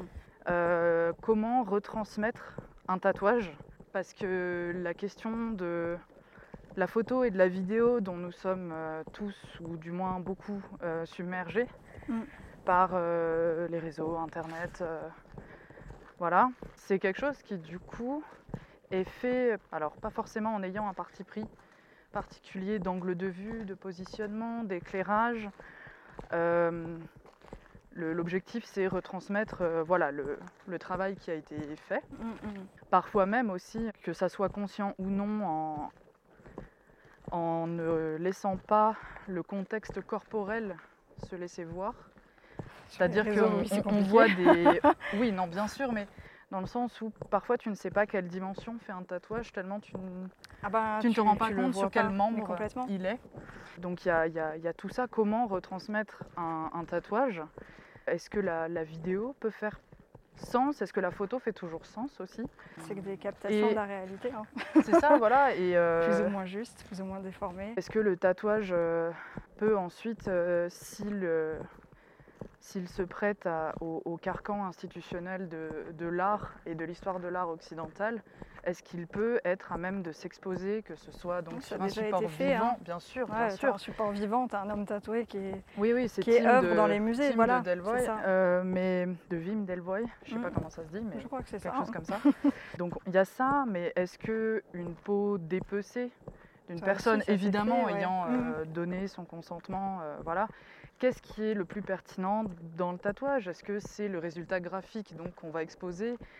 Est-ce que Ça, je crois que tu auras euh, autant de réponses que tu as sûr. d'artistes. Bien sûr, bien sûr, mais je me demandais toi justement quelle Mhm. était ton ta manière de percevoir ça? Et déjà même est-ce que tu, tu perçois euh, le tatouage euh, de manière générale comme un art, comme un artisanat, les deux, et dans ta pratique, suivant Je les démarches que, tu peux deux. avoir, euh, comment, comment est-ce que tu perçois la chose et auquel cas comment est-ce que tu le retransmets? Est-ce que, je sais pas, est-ce que Pour moi, c'est une des- difficulté parce que euh, le, le tatouage, ma façon de le, le concevoir, de le vivre, c'est exactement ça. C'est une rencontre, c'est un instant, c'est euh, un partage, c'est quelque chose de pas figé. D'unique Et en plus. euh, bien sûr, donc euh, tu peux prendre une photo, tu peux prendre une vidéo, tu peux dépecer, tu peux même mettre la personne euh, en boîte. Mm, mm. Il n'empêche que ça retranscrira jamais la totalité de ce qui a été vécu et partagé par les deux parties. Jamais, chez jamais en Mhm. fait. Bah, la manière d'un happening euh, performance c'est qui ne pourra jamais ça. être retranscrite. Pour moi, Même- chaque même- tatouage, c'est ça en fait. Ouais, ouais, même, même parmi les, les participants Mm. de la performance ou du happening, qui ne l'auront pas perçu Même de si la tu même le manière. refais, ça sera toujours ouais. différent, ça sera toujours autre chose. Donc c'est sûr que là-dessus, euh, Y a toujours la je- question du temps et de la perception aussi qui revient. C'est mais- ça. C'est alors qu'il y a d'autres tatoueurs, je sais qu'ils vont le voir comme euh, une œuvre complète euh, une- à partir du moment où elle est prise en photo et exposée sur les réseaux, dans un livre, et, et ils seront satisfaits de ça, mais parce qu'on n'a pas le même rapport euh, aux choses. Moi, c'est comme je te disais, j'ai vu une évidence dans le tatouage à partir du moment où j'ai saisi qu'il y avait en fait cette différence-là, c'est un être humain en face. Donc euh, retranscrire ça. Tu, tu le peux par des mots, par un mélange de, de tous les, les sens, mots, photos. Le tatouage, ça va au-delà pour moi d'un simple motif que tu présentes et que tu exposes. Donc euh, forcément, euh, derrière, comment retranscrire euh, une expérience unique qui ne se reproduira jamais, ben, tu peux t'en approcher, je pense, sensiblement en, en travaillant En des témoigner sens, en témoigner, tu vois, en parlant, en écrivant, en, en rajoutant des, des sons, de la musique, si tu en as envie, euh, des photos, des vidéos. Tu peux utiliser tous les médias que tu veux. Maintenant, ça ne retranscrira jamais à 100% le, ce qui a été vécu, mais euh, je pense que tu, tu peux t'approcher quand même de quelque chose, que les, les gens peuvent le ressentir quand même, ce qui a pu se passer. Parce que là, du coup, c'est le, le tatouage sur peau, euh, peau humaine et donc vivante. Mais il y a aussi euh, différentes manières d'appréhender le, le tatouage. C'est-à-dire que tu as fait en 2016, tu voulais travailler sur le dot. Et tu Ah as oui. agrafé euh, une plante, euh, je crois Bah, que c'était du lierre peut-être. Voilà, c'est Dot avec, 2.0, euh, le nom de truc. C'est ça, c'est Dot 2.0. Voilà, tu t'es agrafé Euh, oui, un bout de mon pied à une Ouais. plante. et je me demandais, est-ce que tu avais du coup ancré la plante ou pas? J'ai pas réussi à le voir sur la photo. J'ai pas pu plus que ça et je pense Ok. qu'elle ne le méritait pas, elle avait Non, rien bien demandé. sûr. bien sûr, bien sûr, mais je me demandais est-ce que ça avait euh, été un, un objectif dans, dans ce projet-là? Non, pas, pas dans celui-ci. Celui-là, c'était une marque. euh, quelque part, je pense que derrière le tatouage aussi, euh, ça- on parlait des retran- retranscrire ce qu'il y a dans un tatouage. Il y a tout Mhm. l'aspect psychologique qui est très complexe à, à extérioriser, à faire passer en fait par le, le reste, vu que c'est quelque chose qui se vit à l'intérieur. Il y avait un symbole qui était fort et dont j'avais besoin à ce moment-là. Euh, du coup, il n'y avait pas besoin de marquer l'encre à ce moment-là, mais ça c'est pareil, ça dépend des gens. Il y a peut-être des personnes qui auraient eu besoin de le faire, de garder la, la feuille sous verre. euh. J'ai pas éprouvé ce besoin, donc je l'ai pas fait. Bah, tout comme tu ne, euh, tu ne séquestres pas les personnes que tu tatoues euh, non, pour les garder non, sous vitre. Ben, dans ta tout cas, elles en parlent pas, celles qui se séquestrent. Mince. On n'aura donc jamais de témoignage. Non, je fais le travail proprement. Du coup, ce, ce travail-là m'avait fait, euh, enfin, je trouvais que ça, ça illustrait clairement euh, le lien avec la nature, littéralement, puisque tu Ah, oui, t'agrafais avec un végétal. Ça me fait penser à certaines démarches d'artistes du coup qui sont euh, assez, euh, enfin qui, qui travaillent sur l'environnement, le rapport à la nature, au corps, etc. Mais corps végétal, animal, humain. Euh, et, et toi, tu m'avais parlé de d'éventuellement euh, travailler avec de la chlorophylle, ce qui posait des questions de compatibilité aussi, j'imagine. euh, Oui, d'hygiène, peut-être voilà, des, rejets ça- ou quoi. Et quand j'ai fait mes recherches, en fait, j'ai découvert qu'il y avait des, un collectif de mémoire d'artistes qui l'avaient déjà fait, de marquer la peau euh, de cette manière-là. Et alors, par contre, euh, ça fait tellement longtemps que j'avais recherché ça que je t'avoue, je vais pas pouvoir te euh, t'aiguiller davantage que d'aller sur internet pour les retrouver parce que je me souviens même pas de leur nom en fait. C'est pas pas très cool, mais mais du Je coup, pourrais essayer de chercher, euh, de, de rajouter ça dans la description du truc. c'était forcément, il y avait la démarche, elle était super similaire et j'avais trouvé ça super chouette quoi. Maintenant, il se trouve que c'était un moment du coup où euh, le sans encre chez moi ça avait émergé et je pouvais pas être au four et au moulin et euh, sachant que euh, bah, le sans encre en termes d'hygiène il pose pas de soucis alors que la chlorophylle euh, légalement et à un moment donné c'est pas euh, c'est pas fait pour c'est pas rentré dans la législation euh, donc voilà Ouais, tu peux avoir un petit risque de, de rejet de cette chlorophylle ou Hmm. quoi. Faudrait peut-être travailler Je, je éventuellement avec des labos. moi, si tu veux, ou- je suis pas experte en biocompatibilité, tu vois, Mhm, donc mhm. euh, eux avaient l'air de l'être un peu plus. Ouais. Faut le fait d'en reparler, euh, ça me ou- donne peut-être, euh, ouais, je- je- peut-être que tu vas relancer la chose et que je vais leur écrire, je sais pas, ouais, je vais voir. Parce que Parce justement, ça- il y a sa force, enfin, pour moi, il y, a- il y a un truc à faire. euh, Oui, ça bah, va clairement. pas, ça va pas tenir, enfin, c'est. euh, clairement, mais euh, pour toi, à quoi la chlorophylle pourrait faire euh, écho À part la plante? Ben, je, je pense que c'est au monde végétal de façon plus large et donc on en revient à ce que je disais au tout début, à un monde qui vit doucement, qui vit Mhm. à un autre rythme et qui, euh, pour mon expérience personnelle, m'apaise. Euh, Il y, a des- il y a pas mal de choses en fait à m'apprendre pour me sortir d'un quotidien, en tout cas, euh, surtout à l'époque, qui ne me correspondait pas. Il y avait, en euh, fait, c'est simple, c'est un truc que je contrôlais pas, mais c'était un appel à aller vers ces environnements-là. D'accord. Et je pense que quand euh, quelque chose euh, nous, nous appelle, euh, on, on se coltine pas mal de, de signes les uns à la suite des autres et euh, on y va progressivement ou d'un coup, mais il n'y a plus beaucoup de hasard au bout d'un moment. Oui, si tu les écoutes, en général, euh, tout fait sens et Ouais, ouais, et du coup c'est fluide, t'as juste à suivre. Et, euh, Donc euh, non, après, enfin, je ne sais pas du coup si là aujourd'hui je trouverais un truc super pertinent qui, qui me ferait vibrer à, à vraiment utiliser la chlorophylle. Euh, je suis pas sûre, je t'avoue que Ouais. j'ai plus un autre projet avec le, le son encre qui est, je, je sais pas, c'est peut-être qu'un fantasme en fait, parce que c'est un truc auquel j'ai pensé dès le début, euh, c'est comme ça que j'ai pensé au sans encre, mais ça a toujours pas pris forme, ça a toujours pas, c'est toujours pas né en fait, à Ouais. part dans mon esprit et, euh, et quelques personnes à qui j'en ai parlé. Mais je me rends compte que ça me fait encore vibrer, c'est encore là, donc euh, ça, je, je, je crois qu'il faut que j'essaye de le mettre en place. Mais c'est peut-être que, enfin, il y avait de toute évidence que c'était pas le bon moment euh, et que ça me demande une certaine maturité pour le mettre en avant et trouver la forme adéquate. Bah, ce qui est difficile aussi, je trouve, c'est le de gérer des, des démarches en parallèle, euh, plusieurs démarches qui sont Mhm. différentes en parallèle, parce que euh, peut-être développer le, le sans encre, ça te demande un certain approfondissement pour aboutir à quelque chose qui puisse être pertinent, que tu puisses Oui, oui. éventuellement décliner en fonction du projet, tout demande du du, porteur, temps et de etc. l'énergie. C'est ça, en mais- parallèle, tu as ta vie Voilà. perso aussi qui te demande de l'énergie et que c'est bien de ne pas délaisser. Oui, tout à fait. tu as, plein de choses, donc c'est vrai que bah, ça, ça prend le temps qu'il faut. euh, et euh, et là-dessus, bah, plus, plus le temps passe et plus je suis contente de me dire que finalement ça prend, ça y va calmement et que c'est plutôt une bonne chose. sans te précipiter euh, en voulant faire tous tes Ouais, projets à la ouais, fois ouais. et ça les laisse mûrir. Ça me disperse et- et, euh, puis ça peut me stresser, puis c'est pas là que je sors forcément les meilleures choses. euh. Donc ce, ce truc-là que j'ai toujours en tête, je sais que de toute façon il est, il est, il est compliqué encore à expliquer. Donc du coup c'est qu'il c'est pas assez fluide. C'est que je sais pas, je suis pas encore dans le bon contexte pour le mettre en place, je pense. Mais est-ce que tu euh, lis Faut euh, que j'avance dans ma vie euh, à côté en fait, Ouais. pour que je me retrouve enfin dans le bon contexte pour créer ça.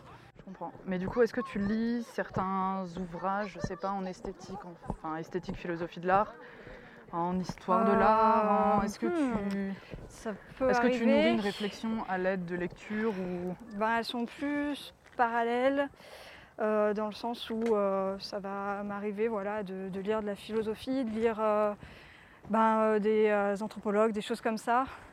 Mais c'est vrai que c'est pas si souvent que ça que c'est immédiatement en lien avec l'art. donc tu te nourris de choses parallèles qui sont pas forcément ancrées ah, C'est normal. On Bon. a parlé tatouage, Ouais, là clairement. t'inquiète euh, pas. Mais oui, du coup, tu, tu ne lis pas des choses euh, spécialement ancrées dans euh, Ben, euh, le, le- le tatouage, l'art contemporain, le- l'art environnemental, que sais-je, le slow art. c'est c'est pas quelque chose sur lequel je vais passer un temps infini en fait. D'accord. Je préfère faire. Ok. C'est si je peux, bah, je préfère faire. Maintenant, euh, les, choses qui m'appellent à lire, euh, en général, voilà, c'est un, un petit peu à côté. Mais ça vient le nourrir en fait de toute façon. Parce qu'à chaque fois, c'est des choses qui me permettent de, de m'ouvrir euh, l'esprit. Donc forcément, ce que je crée derrière a une autre dimension. c'est normal en fait. Oui, non, non, bien sûr. Donc, euh, mais euh, voilà, ouais, non, je vais prendre du temps aussi. Des fois, je vais découvrir des artistes et des, des choses qui me font tellement écho que, enfin, ah ouais, c'est super pertinent. Je trouve ça magnifique, ça me vend du rêve. Enfin, bref, c'est de l'art, quoi. Ouais. mais euh, je suis pas quelqu'un qui va passer tout mon temps là-dessus, en fait. Oui, puisque tu es censé faire aussi, pratiquer. Ben, en fait, ouais, je, je crois qu'il y a ça également. C'est une question d'é- d'équilibre et je me retrouve tellement à devoir. euh, ben, je- le- déjà, le mot il n'est pas top, mais à devoir euh, être là-dedans et à faire ça. Que du coup, dans mon temps libre, ça me fait du bien d'aller chercher autre chose, de respirer. Tu peux pas que, quand tu respires, tu fais pas qu'inspirer, Ouais. tu expires aussi. Il y a les deux. Et c'est là que finalement, bah, la nature plus sauvage, les arbres, euh, les animaux, etc., trouvent leur place en fait. Ça me permet de, de venir euh, équilibrer. C'est pour ça que les, les lectures ne se tournent pas euh, tout le temps là-dessus. Je veux dire, après. oui, Il y a vraiment c'est des- quel sujet? l'énergie. Ouais. Et, Le euh, calme, disons donc. Ouais, c'est ça. Les La nature, humains bien sauvages. oui, d'autant plus que euh, dans mon entourage, forcément, j'ai quand même pas mal de personnes au final qui peuvent euh, être des gens qui créent, des gens qui pensent art ou autre. Donc, si tu veux, si, enfin, dans les, les danseurs aussi, enfin. En fait, si moi-même, de temps en temps, je me fais pas une respiration loin de tout ça, je fais que ça et en fait, euh, moi, ça me sature. Mhm. Et si je suis saturée, franchement, il n'y a pas des, des choses incroyables qui vont sortir euh, où ça va être nourri par des émotions plus comme euh, de la, de la frustration, du trop-plein. Donc euh, ça peut créer des très beaux tatouages, hein, mais euh, c'est pas spécialement ceux que j'ai envie d'offrir aux gens. D'accord. Oui, ni, ni Et j'ai pas spécialement envie que les gens arrivent à moi pour, euh, pour sortir ces choses. C'est euh, c'est vrai que d'ailleurs, c'est des choses que j'ai pu, pu constater au fil du temps. Les personnes qui venaient à moi avaient souvent un, un besoin de, de reconnexion, que ce soit à, à elles ou au sauvage justement. Donc euh, à leur corps, combien de fois j'ai eu des personnes qui avaient un, un rapport à leur corps compliqué et que le tatouage allait leur permettre de, ou le sans encre, de dépasser ce truc-là en fait. Je me demandais euh, aussi quelle était la place de la, de la connexion dans l'acte même du tatouage de la personne à son corps, mais aussi toi tu dois gérer cette interaction qui se passe entre la personne et son corps Mm. et toi tu interagis. Alors certes tu es l'élément peut-être déclencheur, mais tu dois aussi... euh, Enfin, co- comment trouver ta place Alors moi j'ai souvent cette, l'impression euh, d'être euh, une sorte de euh, ah, comment dire euh, de médium, de, de guide en fait quoi. Enfin euh, c'est euh, je crois que ça, ça doit être ça mon utilité euh, ces temps-ci. des... C'est quelque part en fait en prenant le temps d'écouter la personne, en lui offrant un cadre dans lequel elle va se sentir à l'aise, en confiance, au point de s'ouvrir et de partager ce qu'elle ressent, ce qu'elle est, ce qu'elle ce qu'elle rencontre comme difficulté souvent. Euh, moi, je peux réceptionner tout ça et c'est là que je lui propose en fait pas mal de, possibilités et que dans tout ça, à force d'échanges, à communiquer ensemble. Donc c'est sûr que c'est plus pratique quand on peut se rencontrer parce que tu as accès à tout le non-verbal, à plein de trucs qui te dépassent, qui font que tu sens avec plus de justesse la personne. Euh, c'est là qu'en fait ben, tu, comprends à quel point tu, vas avoir un rôle euh, actif ou passif en fait dans, le projet. Donc, euh, parce que du coup, à ce niveau-là, je ne sais pas si, tu as pu voir, ça m'arrive quand même de, souvent de proposer à l'autre d'être acteur en fait. et de ne pas être juste juste passif, donc là je, dis la même chose, youpi. Euh, tout simplement parce que ben, je considère que c'est son corps et c'est comme ça que la personne peut avancer euh, avec efficacité en fait. c'est vraiment donc, euh, il y a des personnes. le geste et l'action. voilà, il y a une. Y a le, le plus extrême que j'ai fait, c'est carrément j'ai laissé la machine à la personne et je suis partie de la salle. D'accord. Euh, mais c'était une expérience au en final. Vu de l'explication ou pas du tout? Bien sûr, oui, oui. Non, non. Et puis c'est quelqu'un que j'avais déjà rencontré, en qui j'ai confiance. Euh, il s'était déjà construit quelque chose entre nous en fait. Et euh, quelque chose au fond de moi m'a dit, mais c'est une évidence. Son corps a été, elle en a été dépossédée en fait par son histoire depuis qu'elle était enfant. Donc ça, je rentrerai pas dans les détails parce que ça lui appartient, mais mais du coup, enfin, je veux dire, dans le, tatouage, il y a toujours un, rapport, selon moi, de dominé-dominant. C'est-à-dire que moi, parce que j'ai la technique et parce que j'ai le savoir et l'expérience, c'est moi qui tiens la machine et qui fait sur ton corps. Et là, en fait, c'était, c'était clé. pour moi, c'était une évidence. C'est quelqu'un qui, était, qui avait besoin de récupérer son corps, récupérer le droit de faire et d'être avec son corps sans intermédiaire. Euh, c'est ça, donc le geste pour qu'il fonctionne, pour qu'il soit efficace, pour que ça lui ça l'aide pour de vrai, en fait, ben, c'est tiens, écoute, euh, je te propose que tu sois seul avec la machine, sans moi, dans la pièce. Donc euh, c'est une proposition que j'ai faite. Elle ne l'a pas fait le jour J, on l'a laissé mûrir. Et elle m'a dit, voilà, aujourd'hui je viens pour me faire tatouer ça, mais j'aimerais bien aussi qu'il y ait ça, ce tatouage-là. Donc c'était un double tatouage en fait. Il y a eu un truc où c'était à nous deux et il y a eu ce moment-là. Et euh, vu de l'extérieur, ça peut paraître une expérience que pour elle. Mais je peux t'assurer que c'était une expérience pour moi aussi. Parce que, euh, en fait, une expérience de lâcher prise. C'est-à-dire que euh, cette fois-ci, je, ne contrôlais plus rien du tout. et je me suis retrouvée dans, la salle à côté. Et il se trouve que ben, quand tu entends la machine marcher et que tu l'entends rentrer dans la peau parce que tu as, l'ouïe, tu sais qu'elle est dans la peau et que ça dure un peu, euh, il y a un moment donné, je me suis dit, mais j'ai peut-être fait une grosse connerie, euh, j'aurais peut-être jamais dû faire ça, elle va peut-être faire un tatouage et, le, regretter parce qu'elle se sera pourrie la, partie qu'elle va faire. Euh, en fait, j'ai eu toutes mes propres peurs finalement qui me sont remontées et j'avais pas le choix que de faire face. Et, c'était magnifique. elle est. Ben non, j'ai abandonné de lâcher total. Mais en fait, ben, elle, est, elle, est, ressortie au bout de plusieurs minutes. Euh, je ne pourrais plus le dire, je me souviens pas si c'était 10, un quart d'heure, plus. Euh, en larmes et elle m'a pris dans ses bras en me disant merci. Alors là, autant te dire que même là, quand j'en parle, j'ai encore des émotions trop fortes. Je me suis dit, mais je sais que c'était ce qu'il fallait faire. Et euh, ça lui a permis de vivre un truc tellement fort. Et par là même, moi aussi. Et euh, ça, si j'avais pas accepté de lâcher ce, pouvoir qu'on a de, tatouer et de, savoir, etc., ça aurait pas. Ça, ça aurait marché, je pense aussi, mais pas aussi, pas aussi, net, pas aussi bien. Pas aussi fort. Donc euh, ça, c'est, si tu veux, c'est l'exemple le plus le plus extrême dans le je laisse l'autre créateur. Euh, après, j'ai eu d'autres expériences où il y a plus d'interaction, où des fois c'est. Euh, je me souviens sur euh, une personne, j'ai fait tout un texte ultra rigide, bien compliqué. ouais, ouais, ouais. Et à côté, c'est lui qui tenait la machine pour faire du sans encre par-dessus, mais alors c'était libérateur de le voir faire parce que moi j'en avais chié à faire un truc ultra carré. Et lui il se faisait plaisir et il lâchait.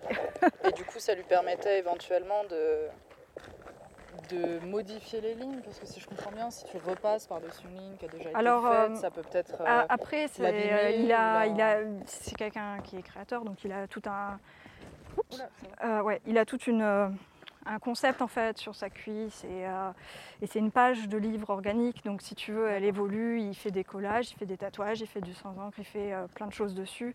C'est avec lui que j'ai fait une performance au Raymond Bar euh, où justement je venais le marquer sans encre seulement sur sa, sa page en fait pendant qu'il lisait un texte en live et que. Il y avait un, un alto, c'est Ouais, c'est ça. Cette. Donc c'est cette Performance. personne-là, tu vois. Donc voilà, là il y avait une interaction le jour où il a fait ce texte, et, enfin j'ai fait le texte et il a fait le, le sans encre euh, qui était plus équilibré entre guillemets, je dirais, que la personne que j'ai laissée seule dans sa pièce, qui était que pour du tatouage d'ailleurs. Après, euh, j'ai eu une personne euh, à qui bah, j'ai senti qu'il vibrait quand même cette envie-là, donc on en a parlé et il y a des cercles ici et en fait il est intervenu, mais de temps en temps pendant le tatouage. On savait juste qu'il y avait deux cercles, on savait juste qu'il y avait une- un peu d'une côtes, opposition par là, torse. sur le ventre. Ok, ouais. sur le ventre. On, on savait juste que c'était ça, il avait une évidence sur les cercles, mais il avait besoin simplement de se laisser porter par la musique, bah, en plus d'Interstellar, très belle musique. Donc on a été bercés, je lui ai proposé de faire ça le soir parce que ça marchait beaucoup mieux avec tout ce qui, avec tout ce qui dégageait. Et du coup, cette fois-ci, l'échange, ben, j'ai énormément tatoué, mais il l'a fait aussi. Donc pendant que je faisais mon truc, de temps en temps, il m'a demandé est-ce que je peux? Ouais, ok, vas-y. Donc euh, je lui ai expliqué comment faire et tout, et il s'auto-marquait. Et il venait forcément dévier ma trajectoire, vu que j'aurais pas fait ces traits-là toute seule en fait. Ouais, ouais. Donc il y avait une forme de, de co-création avec un, cette fois-ci un, un- un déséquilibre qui penchait plus en, dans moi qui en fais plus, tu vois. Mais il n'empêche qu'il a Mais qui existé travaillait aussi. quand même le lâcher prise, puisque toi tu visualisais peut-être. Ah, voilà, pour comme tu moi, disais, oui, oui, voilà. Mais obligé de euh, déconstruire peut-être. euh, bon, d'accepter ce qui a été fait et d'en faire voilà, quelque que chose tu- d'autre en fait, de Ouais. nouveau. Mais euh, bah, un petit peu comme, comme les, les- les humains quand on se construit. tous, ah mais euh, oui, c'est ça. voilà, Il n'y a que des, faut- des petits chocs à droite, à gauche, euh, des grands chocs des fois, et ben faut faire avec et t'avances quand même. Et ça ne veut pas dire que c'est moins bien, au contraire, je pense que c'est chouette. Donc il y a eu des, des choses comme ça. euh, Je, je- là tout de suite, je me rappelle pas euh, les autres, mais tu vois, à chaque fois, au final, il y a, pour moi, c'est devenu assez clair, à force d'en faire. Je, je sais que j'aime le tatouage pour cette interaction qu'il y a avec les gens et la surprise que ça va créer. Ben, de leur laisser une place et de voir s'ils l'apprennent, s'ils l'apprennent pas, à quelle dose. Ouais. Euh, Robinson on en parlait, euh, lui, euh, ben, il a pris, il a pris la machine, je lui ai expliqué tout ça, pour faire le premier trait de tout son tatouage. C'est lui qui a commencé, c'est lui qui a fait la ligne au feutre. Ouais. Parce que c'était lui qui était le plus à même, selon moi en tout cas, et était d'accord, de sentir la circulation qui était nécessaire sur son corps, celle dont il avait besoin. C'était, recherchait aussi, c'est ça, c'était lui le plus à même de le ressentir. Donc c'est lui qui a commencé, et puis après, ben, c'est moi qui ai tout terminé. Donc euh, si tu veux, là, euh, c'est, à chaque fois au cas par cas en fait. Mais il y a toujours un truc qui se, se crée avec l'autre que je trouve euh, assez fascinant en fait. Bah, c'est vrai que c'est très très impactant de voir l'étendue des possibles et les multiples, rou- Oula, les multiples rouages qui peuvent, euh, qui peuvent se générer euh, dès que tu commences à, à creuser un petit peu avec une personne et tout ce qui sous-tend son histoire, comme tu, tu en parlais Mm. tout à l'heure. Et, euh, et moi j'ai l'impression d'être presque noyée sous l'étendue des, des possibles et, et de comment, comment qu'est-ce qui serait le plus pertinent pour interpréter euh, telle ou telle chose. Parce que tu, tu ne fais pas euh, que des, des traits euh, abstraits, tu dessines aussi, tu fais des croquis, tu as aussi fait des, des travaux d'autoportrait, alors attends, en tatouage? Non, ah, en dessin. aussi, Mais en ça, ça fait partie de, de ce Mais- que je vais créer à côté euh, pour moi euh, spontanément en fait. Eh, Mais, mais est-ce que ça t'est arrivé du coup de travailler sur un autoportrait pour toi en tatouage? Hum, alors, je, je- je répondrai par le fait qu'à chaque fois que je me suis auto-tatouée, il y a une forme d'autoportrait là-dedans. Ça dépeint toujours une, une de- quelque chose de toi, une réalité. euh, Ça part d'une impulsion qui Euh, c'est alors du coup c'est pas euh, t'es pas en train de te représenter euh, esthétiquement parlant euh, graphiquement parlant exactement euh, juste avec ta tête ton corps mais euh, pour moi le tatouage tu peux pas euh, faire abstraction de de ce, truc là où euh, ça va forcément quoi que tu fasses parler de toi et de l'autre si tu as un autre à ce moment donné Mais, euh, voilà, c'est un peu ça aussi, c'est que je pense que tu peux aussi faire intervenir d'autres choses, tout ce qui nous dépasse, tout ce qui n'est pas en- entendable, tout ce qui n'est pas... euh, tout, ce qui te dépasse, tout l'invisible, tu peux le capter aussi, notamment quand tu laisses davantage de place à l'imprévisible. Et, euh, et donc au non-contrôle. Et, et c'est pour ça que je, voilà, les, les expériences euh, qui sont listées ou les choses comme ça, c'est ce qui me parle le plus. En, en tout cas, c'est que le tatouage simplement te, te ramène à un truc que tu as vécu à un moment donné. Ça, c'est une évidence, ça te ramène au passé. Comme des objets peuvent te ramener au passé, ou des gens, ou, euh, ou des lieux. euh, et euh, parfois, ben, tu as tellement changé que euh, ça peut ne pas être si agréable que ça d'être ramené au passé. Ça peut devenir un poids. C'est, euh, Il y a des, des marques qu'on porte, euh, on est bien content. ben, quand elles s'en vont ou quand elles peuvent être changées, on est bien content des fois de ne pas avoir eu à porter euh, un pâte d'éléphant jusqu'à ce que ça revienne à la mode, tu vois. Enfin, Oui, et oui. je pense que dans, dans la marque corporelle qu'on se fait, vu que, mine de rien, les demandes aussi évoluent très vite. On n'est plus tout à fait à, à une époque euh, où euh, il y a du tatouage tribal, par exemple, euh, qui est perpétré génération après génération depuis tellement longtemps qu'il y a une forme de, de stabilité. Ouais, presque une filiation, Ouais, là, une généalogie dans le, le, tatouage, comme on, on le vit nous, en tout cas en Occident, on se retrouve quand même avec des trucs euh, qui, qui changent, quoi. Enfin, Bah, surtout, est-ce que, le, que tatouage sens, tribal, dans le sens le petit tribal qu'on faisait euh, au-dessus des fesses, etc. Ah, pas celui des tribus, Ah, hein, celui qu'on s'est. Enfin là maintenant je te parle de celui-là. Avant je te parlais de l'autre, Oui, mais celui qu'on s'est réapproprié. euh, tu vois bien qu'il n'a pas duré longtemps et que ça y est, il est en train de revenir. Donc Ouais, euh, bah, c'est- très mouvant. J'ai la sensation que la société dans laquelle on vit en Occident, qui est très axée euh, sur consommation, sur production, Mhm. euh, voilà, dans une, dans une optique euh, d'efficacité, de rentabilité, etc., euh, influe euh, dans, le, dans le monde du tatouage à la manière de, euh, de la, la mode rapide, la fast fashion, où tu te retrouves à avoir des effets de mode qui s'accélèrent, qui s'accélèrent, Oui. mais qui sont obsolètes dès lors qu'il y a une, une nouvelle... Bah oui, je pense une que nouvelle représentation qui arrive et euh, le enfin j'ai j'ai limite la sensation que le l'aspect graphique du tatouage qui peut être présenté euh, devient m- peut-être moins intéressant ou peut-être moins creusé peut-être qu'il fait moins sens quand il est dans cette optique là enfin je Ben, en fait, J'ai cette pour sensation moi, que il fait moins coup, sens euh, pour moi, mais parce que c'est pas ce qui me parle. Mais euh, il y a des personnes qui peuvent, euh, ben, je sais pas, il y a des gens ils se font leur propre date de naissance, ça, ça m'échappe complètement. Mais il n'empêche que peut-être que dans leur chemin de vie, c'est un truc qui va d'un leur être super utile, leur permettre de grandir, et que ce soit parce qu'elles considèrent ça comme un truc bien ou comme une erreur. C'est peut-être parce que justement elles vont se le faire tatouer que derrière elles vont avoir une évolution intérieure euh, super puissante et que si elles l'avaient pas fait, ça serait pas le cas. Ouais. Donc en fait, je sais pas, moi je, je trouve ça très bien que tout existe. oui Par sûr contre, genre euh, clairement, il y a des choses qui me correspondent pas et sur lesquelles euh, je serais très malheureuse si j'avais que ça à faire. Et euh, par chance, ben, il se trouve que euh, je crois que c'est le côté sympa du fait qu'on soit si nombreux. C'est qu'à un moment donné, tu trouves euh, forcément des échos, que tu sois un peu marginal, très marginal, complètement seul. Tu peux trouver des échos euh, chez d'autres personnes en fait.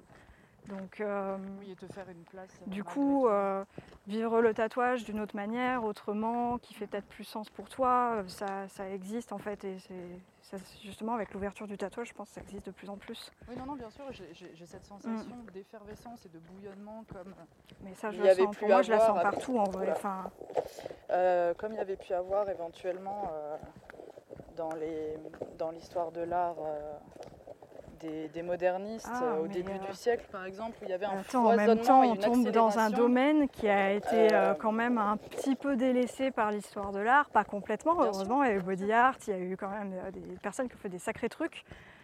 Mais ça a resté euh, délaissé. Et puis c'est devenu populaire, c'est ça aussi la chose euh, principale. C'est que du coup, tu parlais tout à l'heure, c'est vrai qu'on a, je sais pas pourquoi, on a dû parler d'autre chose, euh, de l'artisanat, l'art. Euh, je pense que parce que le tatouage est devenu populaire, il échappe euh, ni à l'art ni à l'artisanat. mais dedans, tu as un ensemble de degrés assez infini.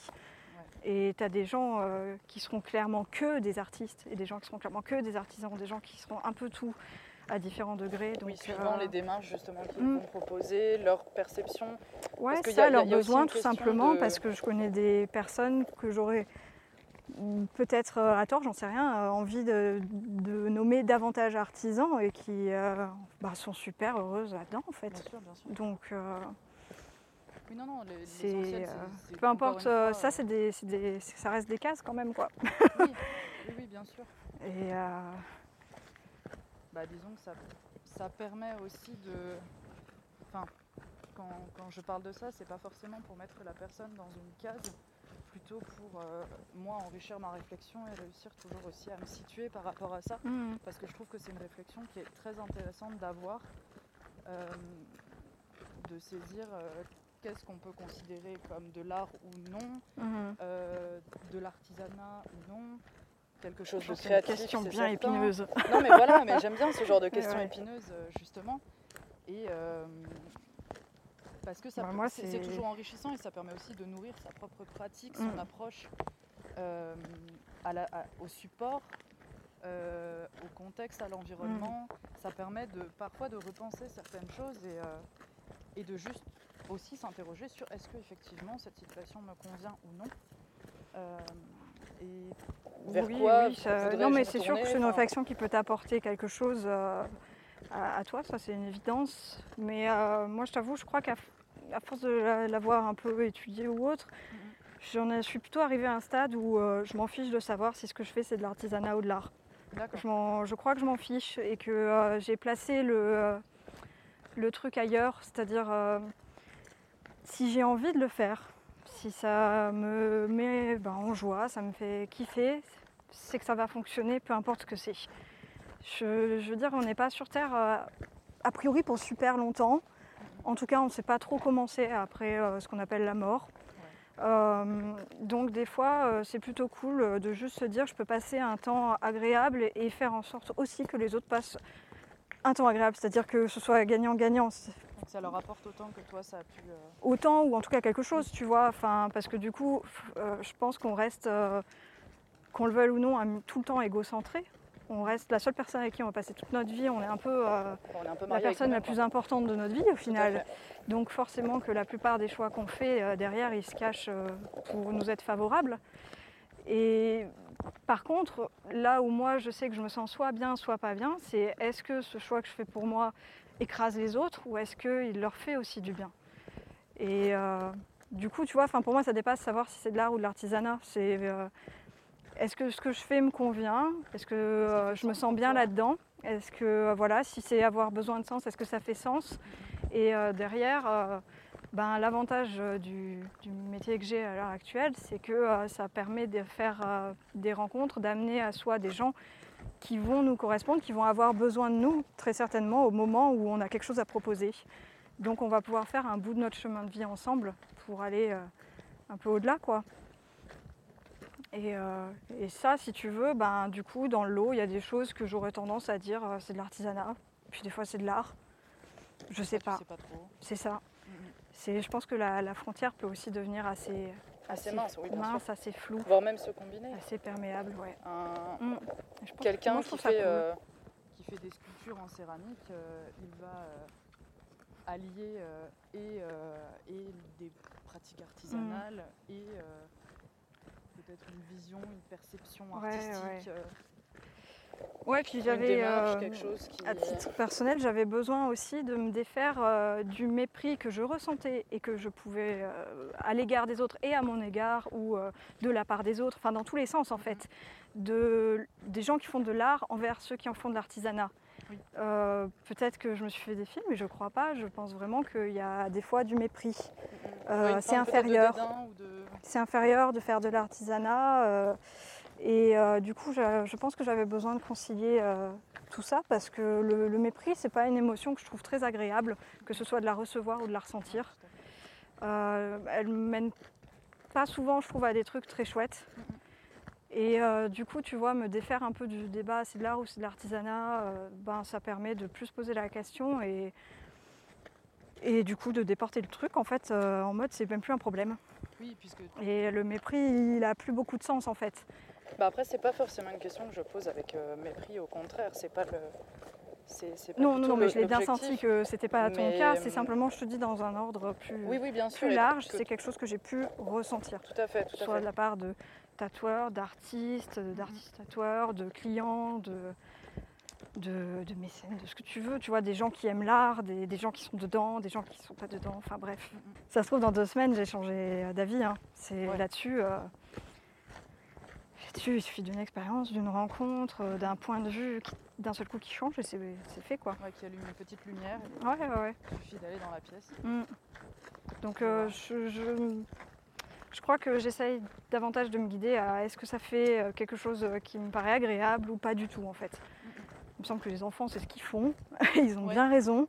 Spontanément je crois que enfin, la plupart des autres animaux et, et, et du coup les enfants qui ont cette spontanéité parce qu'ils sont encore euh, jeunes et ils ont peu de conditionnement euh, vont vers ce qui leur font du bien. Donc euh, voilà, moi je sais que c'est ce que je te dis. Ma réponse c'est euh, si ça peut me faire du bien et faire du bien autour de moi, en général, je me sens plutôt super bien.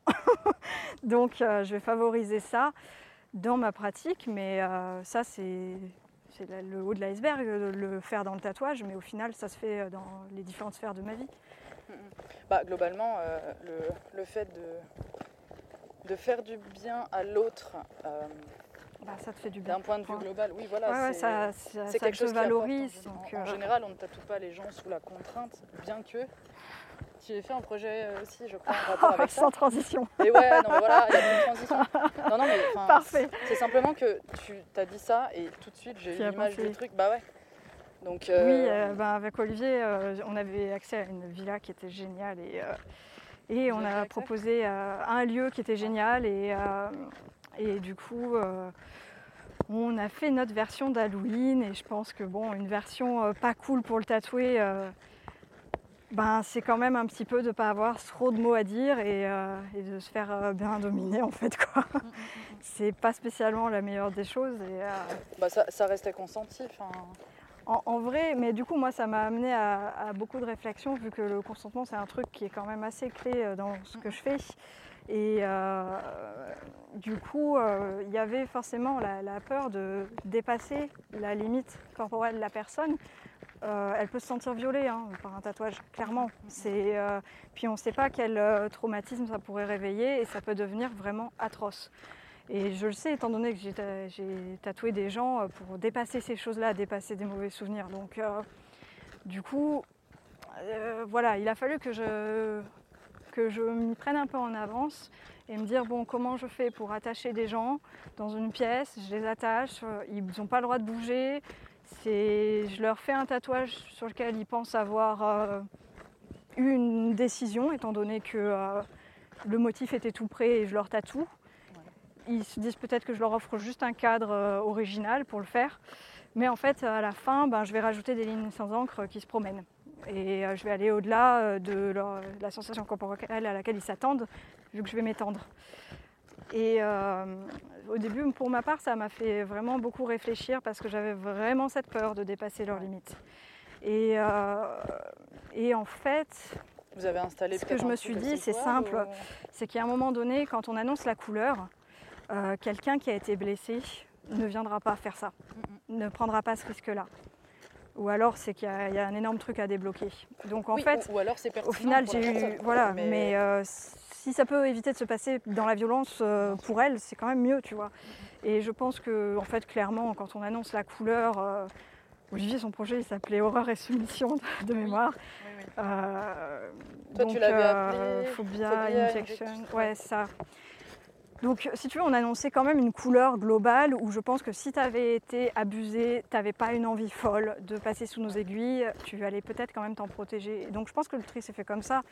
Et au final, j'ai bien vu. peut-être une manière de l'exorciser, encore une fois. Je pense que. Peut-être, de toute façon, j'ai pas eu ces cas-là. D'accord. Non, non, au final, euh, j'ai eu des personnes euh, qui, qui, qui ont été interpellées au moment où j'ai dépassé en mode euh, Ah, elle dépasse. Et qui en fait ben, me font tellement confiance qu'elles ont- elles se sont dit pendant qu'elles étaient attachées Moi je suis d'accord. Donc j'ai créé le consentement. en, les attachant. Mais parce qu'en fait, il y avait quelque chose de, euh, de biaisé de toute façon. Dans l'absolu, il y avait un truc biaisé. euh, Tu sais, c'est comme quand tu vas dans un, un manège à la fête foraine euh, qui va te faire des frayeurs et des sensations fortes. Il y a quand même un truc où, au final, tu sais que normalement, tu risques pas ta vie. C'est sécurisé, donc tu peux y aller. Là, euh, ils savaient qu'ils avaient affaire à deux tatoueurs professionnels qui n'avaient pas pour but non plus de les détruire. euh. Donc je pense qu'il y avait, quelque chose comme ça d'un peu biaisé, mais ça n'empêchait pas d'offrir un truc cool, un truc différent. Et, euh, et je crois que de mémoire, Olivier, il a quand même fait un bon frisson. hein. C'est Ah ouais. Ouais, ouais, tu lui demanderas, mais euh, j'ai pas envie de parler à sa place. Mais, euh, et pour moi, ouais, c'est cette question-là du rapport euh, à, à l'autre et ce qu'on se permet ou ce qu'on se permet pas. Et c'est vrai qu'elle Ouais, est. limites, euh, Parce que elle est, elle est essentielle pour moi, mais par rapport à mon histoire à moi aussi, tu vois. C'est pas pour rien que ça, ça ressort. C'est euh, c'est, jusqu'où tu peux aller sans dépasser la limite de l'autre. Et que du coup, ça reste bénéfique, ça reste un bon moment, ça reste un bon souvenir. bah, jusqu'où la personne consent Ouais, à ça. aller, jusqu'où la personne peut aller. Donc euh, moi en général c'est pour ça que je peux pas faire du, euh, du fast tattoo et que ça passe plutôt par du slow et du on va prendre le temps de se rencontrer pour voir et étudier ce qu'on peut créer ensemble un minimum. euh. Ouais, et définir vos limites. Ben euh, pff, moi les miennes euh, je pense euh, les connaître. ouais, oui. Il y a des choses que tu refuses en matière de Il y en a que j'ai fini par apprendre, ouais. Je, peut-être ça changera, mais les deuils. Ouais. Je crois que je ne peux pas accompagner les deuils en fait. J'en ai fait deux, des, vraiment des gens qui n'allaient pas bien après des deuils compliqués et je sens que ça vient me, me toucher, m'ébranler trop fort et que c'est comme si j'avais pas les, les les épaules assez solides pour aider, ces gens-là. Parce que, enfin, euh, ça dépend du stade du deuil bien sûr. Mais euh, là, je parle vraiment des gens, euh, les deux personnes que j'ai en tête, elles sont venues deux mois après le décès d'un proche. D'accord, oui. C'était super frais. Pour moi, c'était, à mon sens et dans ma façon de concevoir le tatouage, pas le moment de le faire, tu vois. Mhm. C'était le moment parce que je, je- je comprenais, même je te dis ça il y a eu trois fois, je comprenais le- la nécessité de ramener l'être avec eux et le bien-être que ça allait leur apporter. Et euh, en ça, du coup, il y a- sur les trois, il y a deux personnes à qui j'ai pas refusé.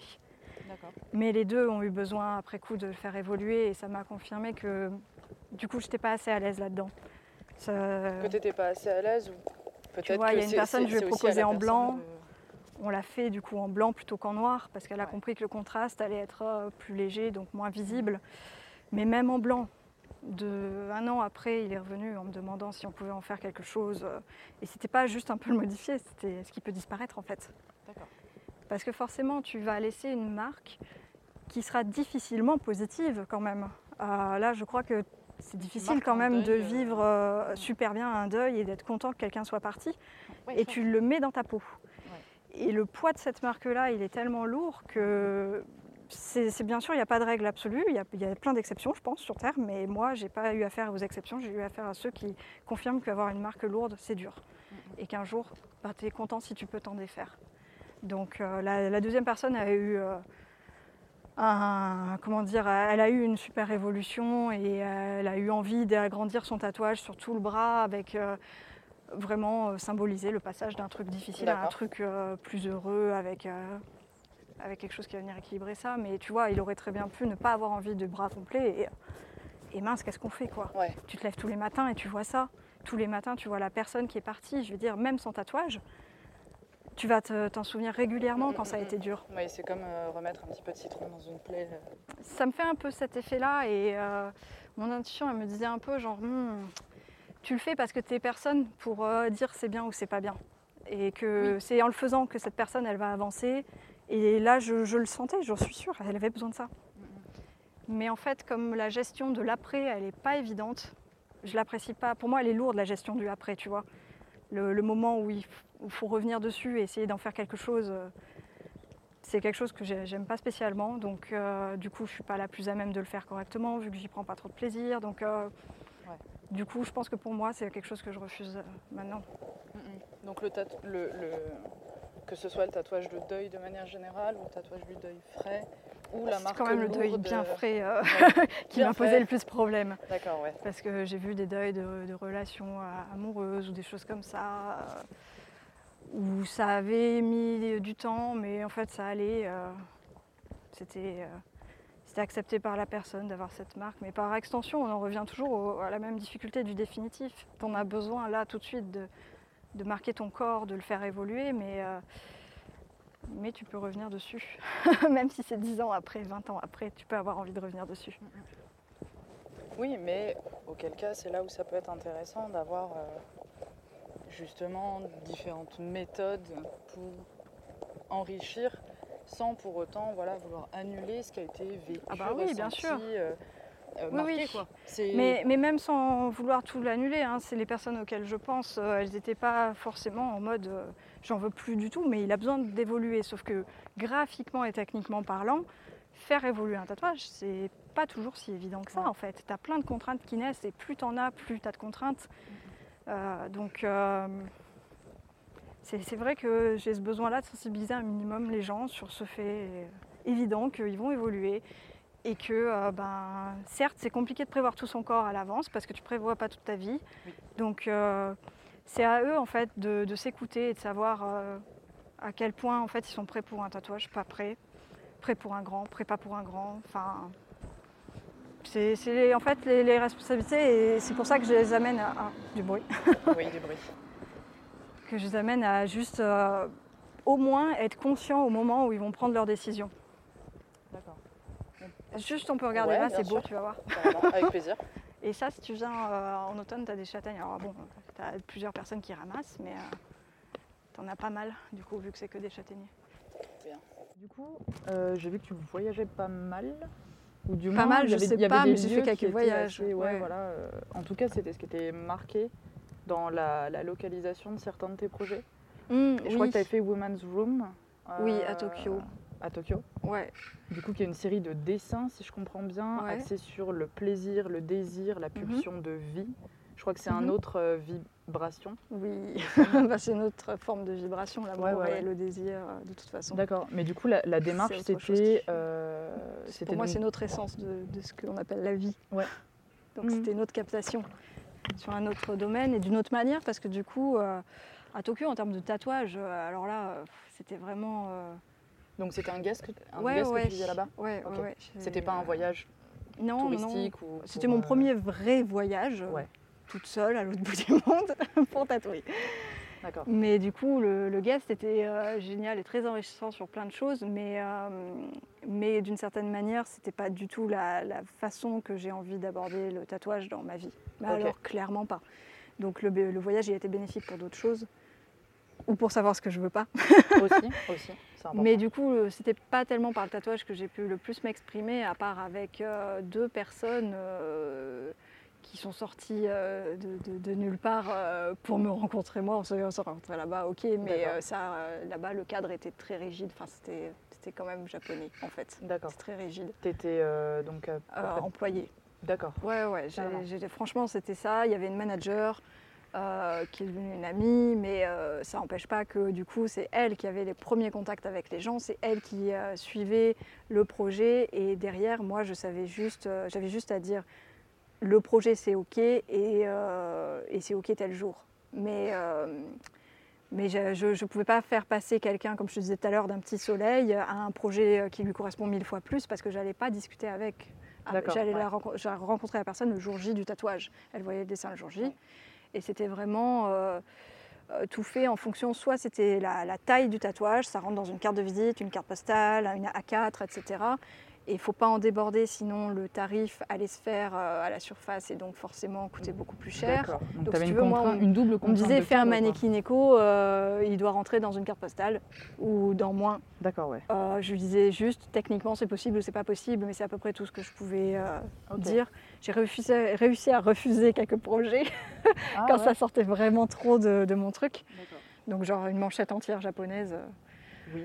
Là vraiment, euh, je, je sais, je suis un peu, je peux être métamorphe, mais là vraiment, euh, c'était trop, euh, trop hors de ce que je peux faire. Donc j'ai pu refuser quelques trucs, mais globalement voilà, c'était très rigide.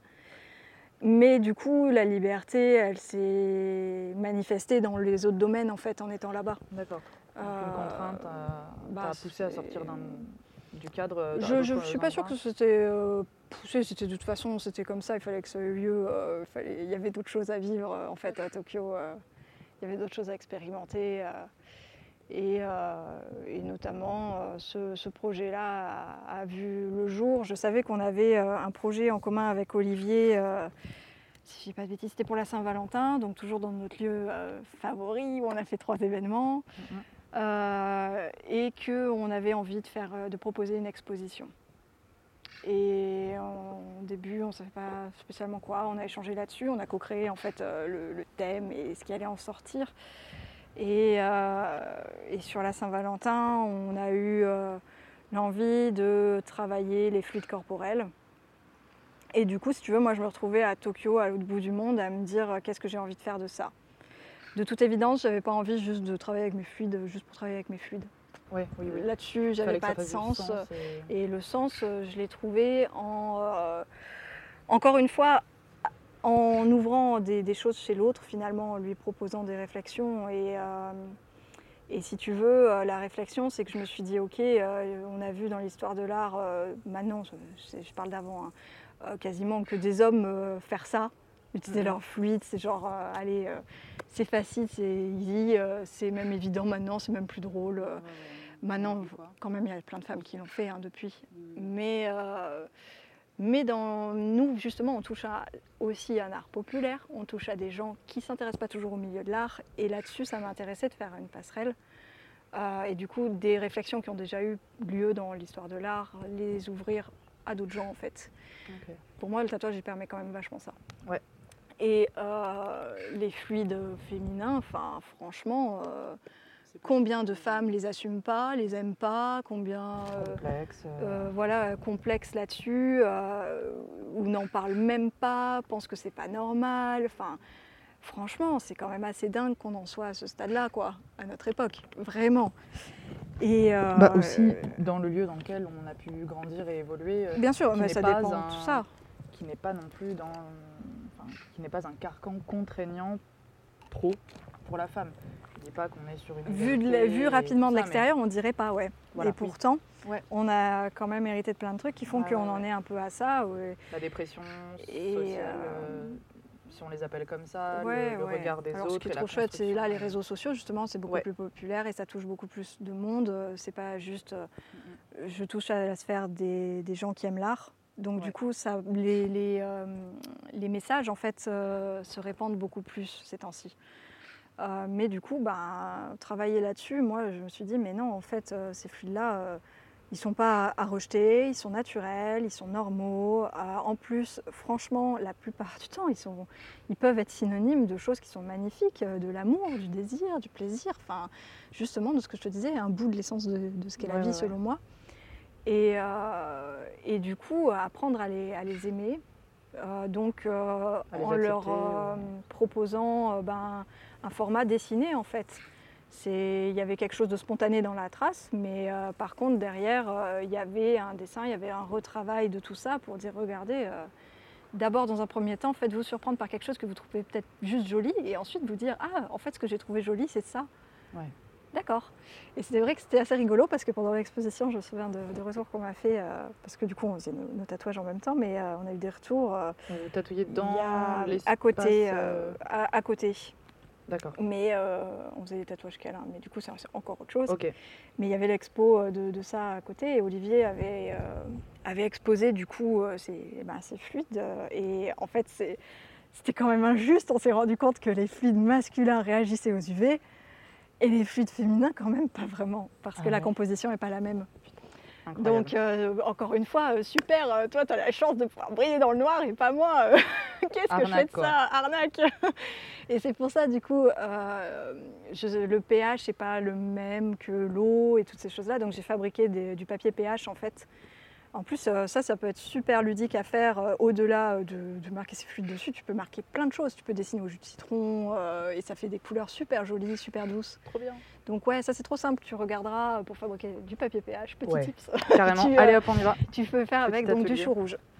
Donc chou- par contre, ça, ça sent pas super bon le chou rouge Oui, parce bon. qu'il faut le cuire, etc. Et ensuite tu mets ta, ta feuille blanche à tremper dedans, à sécher. Mais c'est pareil, pour moi c'était genre une évidence, c'est un truc qui évolue dans le temps. Et ça j'adore. C'est-à-dire que là, le rendu que j'ai eu euh, le jour où j'ai exposé n'est plus le même que celui qu'il y a à l'heure actuelle sur les feuilles euh, que j'ai pu conserver. Mm, mm, mm. Parce que du coup, euh, l'air a des, un pH pas toujours neutre, il peut être acide, il peut être basique, et donc la page peut changer de teinte, à part si tu la mets hermétique, et c'est pas ce Oui. que j'ai fait. Oui, oui. Donc du coup, euh, ouais, enfin, pour revenir à la base, voilà, il y avait cette démarche-là de créer ça, et moi, dans ma vie, euh, perso, il se trouve que là-bas, c'était carrément le bon moment pour créer ça. Mhm. Et c'est venu très naturellement. Euh, D'ailleurs, petite dédicace à la, à la personne qui fait la première de couverture, qui était le manager justement, Ah, et qui s'est ben, prêté à ce jeu-là pour faire la couverture, et c'était génial. Donc j'ai failli du coup avoir aussi des marques d'autres gens, ah, des traces d'autres gens. J'ai failli Et- et j'ai manqué de temps euh, là-bas. On a manqué tous de temps mais j'aurais pu en avoir euh, de différentes personnes. Parce que du coup, l'objet final qui a émergé de, ce- de cette démarche, c'était euh, un petit recueil où il y a tout euh, ce que moi j'ai créé, que j'ai glissé avec une feuille de papier PH vierge, D'accord. Euh, et où euh, tout ça je l'ai mis dans une enveloppe euh, plastique, et où en fait j'ai vendu, euh, j'en ai pas vendu beaucoup, il y en a que j'ai donné aux gens concernés. Euh, ben, j'ai invité les gens qui avaient acheté cette œuvre-là, en fait, à eux-mêmes s'autoriser à trouver ça beau, leur propre plaisir, leur propre fluide, Mm, mm. et à derrière, soit me la retourner sous, sous vide, soit à la, à la scanner pour que moi derrière je puisse en faire un- une œuvre, un dessin, Mm, euh, le partager, etc. Et donc il y avait une démarche de, ok, j'ai ma propre démarche, j'ai mes propres besoins, mais en fait derrière, mon message c'est, c'est faites, allez jusqu'au bout, apprenez à vous aimer, à vous accepter tel que vous êtes. Oui, c'est tendre une. Bah, J'allais dire une main, mais là, du coup, c'est plutôt un papier. ouais, mais c'est... Voilà. Oui, parce que pour ça, Oui. j'en étais pas au stade où j'allais leur proposer ma main. non. Mais il y avait quand même euh, bah, une ouverture. Je sais que tout le Mhm. monde n'est pas prêt à, partager ça, mais euh, si tu veux, par extension, euh, enfin mes fluides, je, les trouve pas dégueux et par extension, c'est des autres non plus. Quoi. Bah, Enfin, ouais, ouais. je veux dire, euh, c'est juste Ça que j'allais pas, pas, euh, travailler avec en mode euh, quoi qu'il arrive, la, la feuille allait être scannée et puis c'était fini. J'allais Oui, pas oui, travailler la feuille. euh, C'était pas ton euh, objectif. C'était pas euh, l'objectif. C'était euh, du coup ils achetaient quand même bah, l'œuvre, le recueil que j'avais fait et une œuvre potentielle euh, de co-création encore une fois. Ok. C'est quelque chose qui revient aussi euh, souvent, mais- oui, je pense que c'est assez clé. Mhm. Et la seule chose, c'est que euh, j'ai une personne que tu connais qui va, qui fera peut-être un retour. Les autres, euh, je sais pas. C'est euh, est-ce que j'aurai un retour un jour euh, Je pense notamment à quelqu'un qui a acheté. Il m'a même pas fait de retour parce que ça venait peut-être déranger quelque chose. Ouais. Je pense que c'est pas évident. Non, du tout, on se confronte à, à quelque chose de très Bah, ça difficile, rend extrêmement visible Mm, quelque chose de très intime. voilà, de très intime, mais si la personne a peut-être du mal à accepter l'existence et ça. la possibilité le, le cap de, de, le faire passer à quelqu'un d'autre, c'est assez bah, déjà, énorme. déjà rien que de le marquer. Mais je, moi, j'ai plutôt espoir, franchement, Mhm. peut-être que c'est naïf, que ces personnes ont osé le faire, ne serait-ce que pour elles. Ouais. Parce que c'est, je pense, le, le truc le plus important. euh, c'est- c'est c'est pas, pas spécialement d'oser s'exposer derrière euh, Mm, mm. à moi, mais si tu veux, c'est que ça aurait pu rester juste entre nous deux et la personne gagne, entre guillemets, euh, un dessin quand même, quoi, une Oui, oui, création. oui. Mais si tu veux, c'est euh, c'est proposer quelque chose d'assez énorme pour que la personne ose peut-être faire euh, le premier pas vers elle, au moins, en fait. Ouais, ouais, je vois.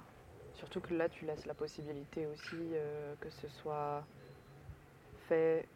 Enfin, il n'y a pas de contrainte de temps, Ah non, d'espace, Non, de non, contexte, d'environnement, de. J'ai rien Voilà, à dire là-dessus, rien à faire euh, là-dessus. euh, c'est.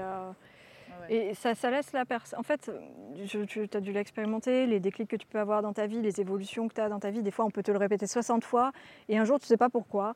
Ah, mais oui, mais bien sûr, j'ai enfin compris. C'est ça. Donc, Voir si tu veux, ces personnes-là, si elles l'ont acheté, c'est qu'il y a quelque chose qui faisait écho et que je doute pas que ça peut les aider. Ça les aidera le jour où ça les aidera. Et si ça les aide pas, ça part ailleurs, c'est pas grave. Oui, oui, oui. Mais au moins, elles n'ont pas une obligation euh, dans un délai imparti euh, d'avoir un résultat. Quoi. Oui, oui, oui, bien sûr. Sachant que, si je comprends bien, le papier pH réagit assez rapidement, mine de rien, aux fluides qui leur sont. Oui, oui, oui. euh, ça, moi, enfin, ça dépendait. euh, je ne suis pas rentrée dans trop de détails, mais ça Bien dépend. sûr. Bien sûr. Et en fait, après, euh, ben, du coup, forcément, je me suis aussi plus renseignée que ce que je savais. Et nos fluides de femmes sont quand même très changeants. D'accord. Donc, euh, des fois, tu as tellement un truc, c'est très proche de l'eau, des fois. Donc, dans ces cas-là, ça réagira très, très peu. Ok. Euh, si ça réagit trop, peut-être que tu as un déséquilibre aussi. C'est peut-être pas toujours bon signe. Euh, si tu as envie de le faire quand tu as tes règles, déjà, quoi qu'il arrive, ça va être euh, coloré. Donc, si tu veux, est-ce que le papier pH aura un intérêt? Je ne sais pas, tu vois. Mais c'est après libre, euh, libre aux gens quoi, de, de Ouais, faire ouais. ce qu'ils veulent. Non, mais moi, je- je- j'ai trouvé le. C'était qu'une l'idée invitation. extrêmement intéressante euh, Ben, je te remercie. de parce que j'ai pas eu l'occasion de voir du coup le recueil de Mm. mes yeux vus, Mm, mm. mais quand je suis tombée dessus euh, en approfondissant un petit peu mes recherches euh, et en farfouillant ton site. euh, Ouais, il faut fuir. La plupart des gens, du coup, passent et se disent Ah, c'est des jolis dessins. Bah ouais, ouais, ouais. ça mais demande de lire, en fait, derrière pour savoir. C'est ça. Bon, moi qui aime Ou de me rencontrer aussi, et que j'en parle. C'est ça, mais euh, c'est vrai que. Enfin, je, je sais pas si tu, tu écris éventuellement des articles ou des textes qui parlent un petit peu de, de la démarche qu'il y a pu avoir derrière. Comment est-ce que tu en es arrivé à, à ce genre d'idée de... Pas plus le que ça, parce en fait, que euh. en fait, euh, ce serait un effort pour moi de faire un blog, de faire des articles. Euh, Quelque chose que tu n'as pas envie de... Déjà, ça a été un effort de prendre le temps de le faire autrement qu'en parlant avec les gens. Parce que je suis à l'aise pour parler et euh, c'est- les mots viennent assez naturellement. Mais être devant mon ordinateur, ça me coûte en fait. Mm. Donc euh, je- j'ai tendance à essayer de faire le minimum. C'est-à-dire que j'ai compris quand même qu'il faut que je le fasse, sinon Ouais. on ne comprend pas. Ouais. Euh, mais je, je pense que je suis en train de faire évoluer ça et c'est bien. Enfin pour moi c'est bien, je pense que ça... Je vais le faire de plus en plus en parlant en fait. C'est assez évident que c'est là que ça marche le mieux et, euh, du coup euh, voilà, je ne sais pas quelle forme ça prendra dans le futur mais avec la voix déjà ça marche mieux. Ouais, ouais. Bah, en tout cas, euh, je vois que notre discussion est quand même assez fluide depuis tout à l'heure. Enfin, c'est pas. ce qui, est, plutôt agréable parce que c'est vrai que j'aurais du mal à, dérouler ton travail puisque du coup, il y a peu de mots que j'ai pu lire sur le sujet. Mm, mm, Moi, j'ai pu percevoir des choses. mm. Vu que je ne suis pas passée sous tes aiguilles, on n'a pas encore eu l'occasion de faire un projet euh, euh, ensemble. Et euh, du coup, je n'ai pu qu'observer la vitrine que tu nous proposes de ton travail. Bon, j'ai pu avoir parfois une vision un peu plus proche de suivre l'évolution d'un projet avec toi via certaines personnes, mais, mais c'est vrai que je, je, me, je me pose toujours plein de questions quant au cheminement de comment est-ce que tu en es arrivé Mm. à t'intéresser voilà, plutôt aux gestes que...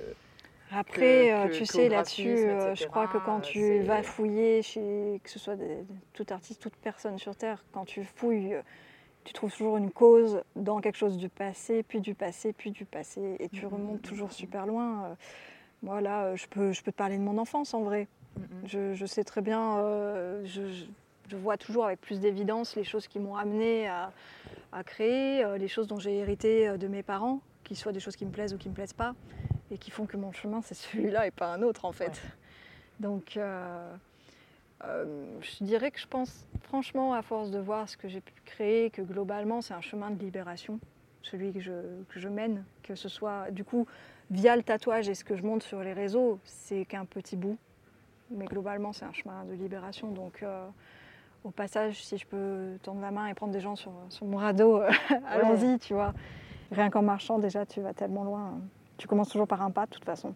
Et du coup, ouais, voilà, c'est euh, globalement, c'est ça, c'est un besoin de déconstruire euh, les choses qui m'ont enfermé, qui m'ont, mais qui m'ont pas fait du bien. Parce qu'il y a des cadres qui font du bien. Il y a des cadres où j'ai pas spécialement envie d'aller les titiller parce que je suis bien dedans.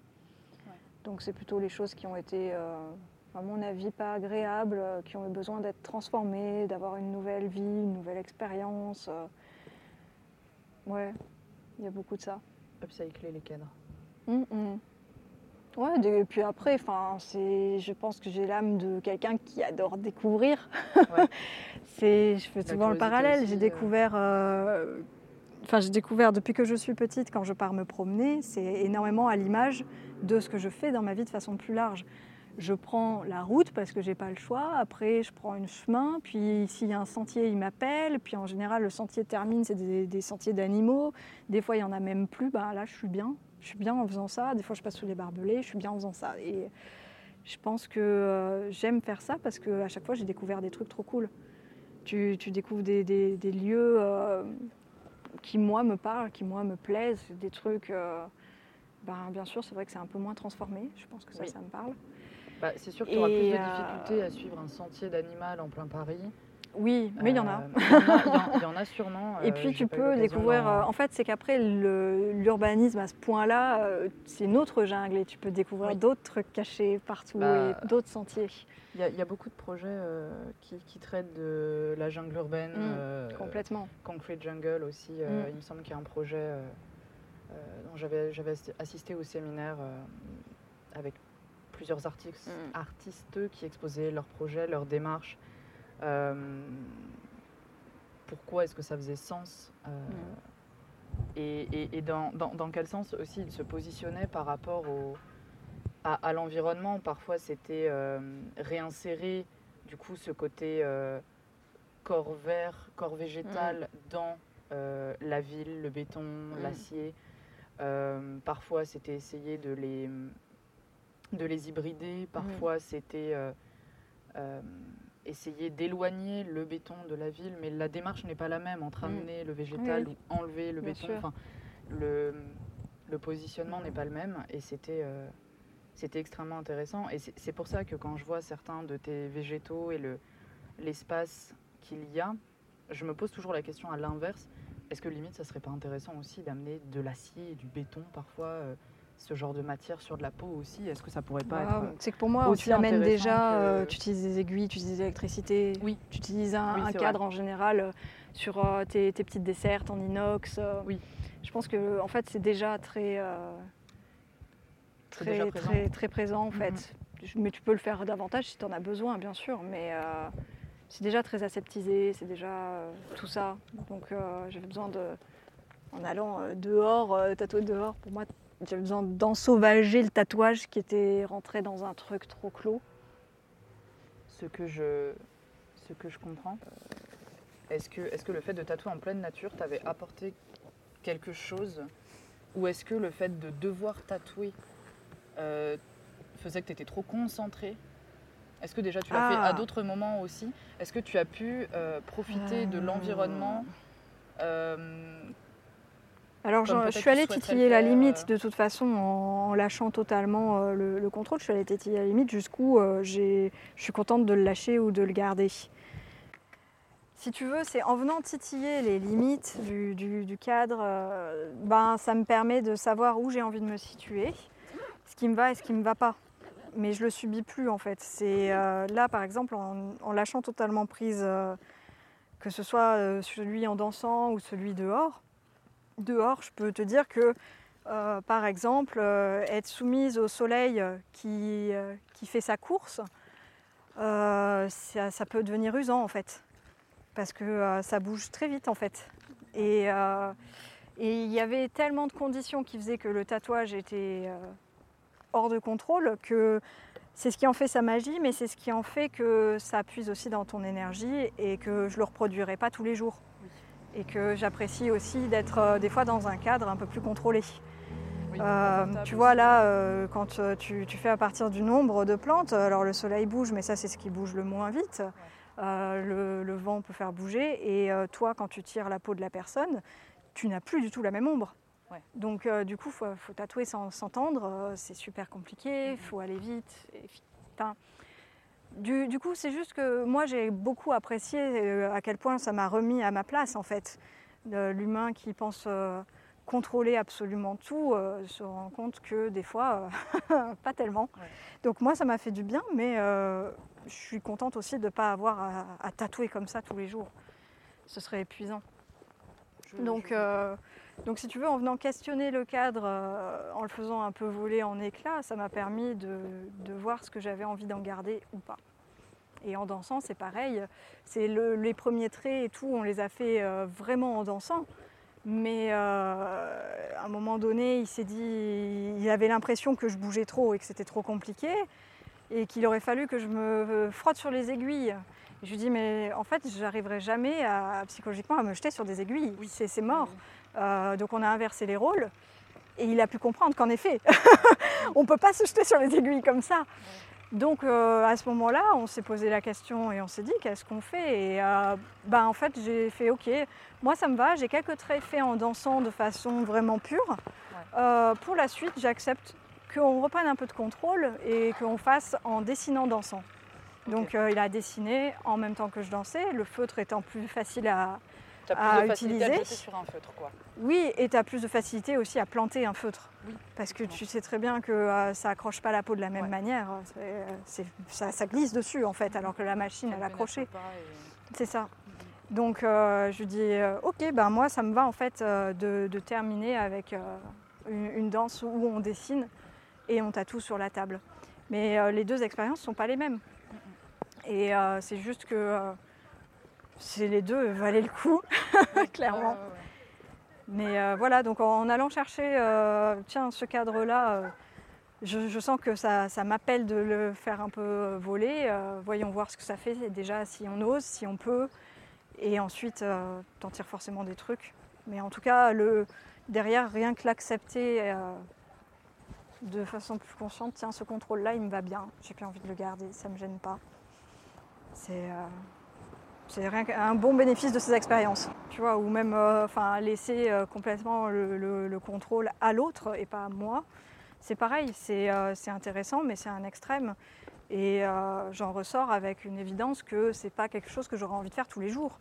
Je pourrais pas, pareil, ça, ça puiserait trop. Ouais, trop d'énergie, trop de temps, trop de. Ben, en fait, c'est qu'il y a des fois où ça se présente et ça coûte aucune énergie, ça fait juste super plaisir et c'est ça qu'il faut faire. Et il y a des fois, pas tellement. Je crois que bah, j'aime bien, j'aime bien varier les plaisirs. Ouais, ouais, non, non, mais je comprends. Mais c'est ce que tu me disais tout à l'heure aussi, c'est essayer de faire les choses avec sens, euh, en restant juste par rapport à ce qu'on peut ressentir, percevoir autant chez soi que, chez l'autre. pour le projet en construction, si c'est une, construction commune, mais de pas forcément s'enfermer dans une seule direction.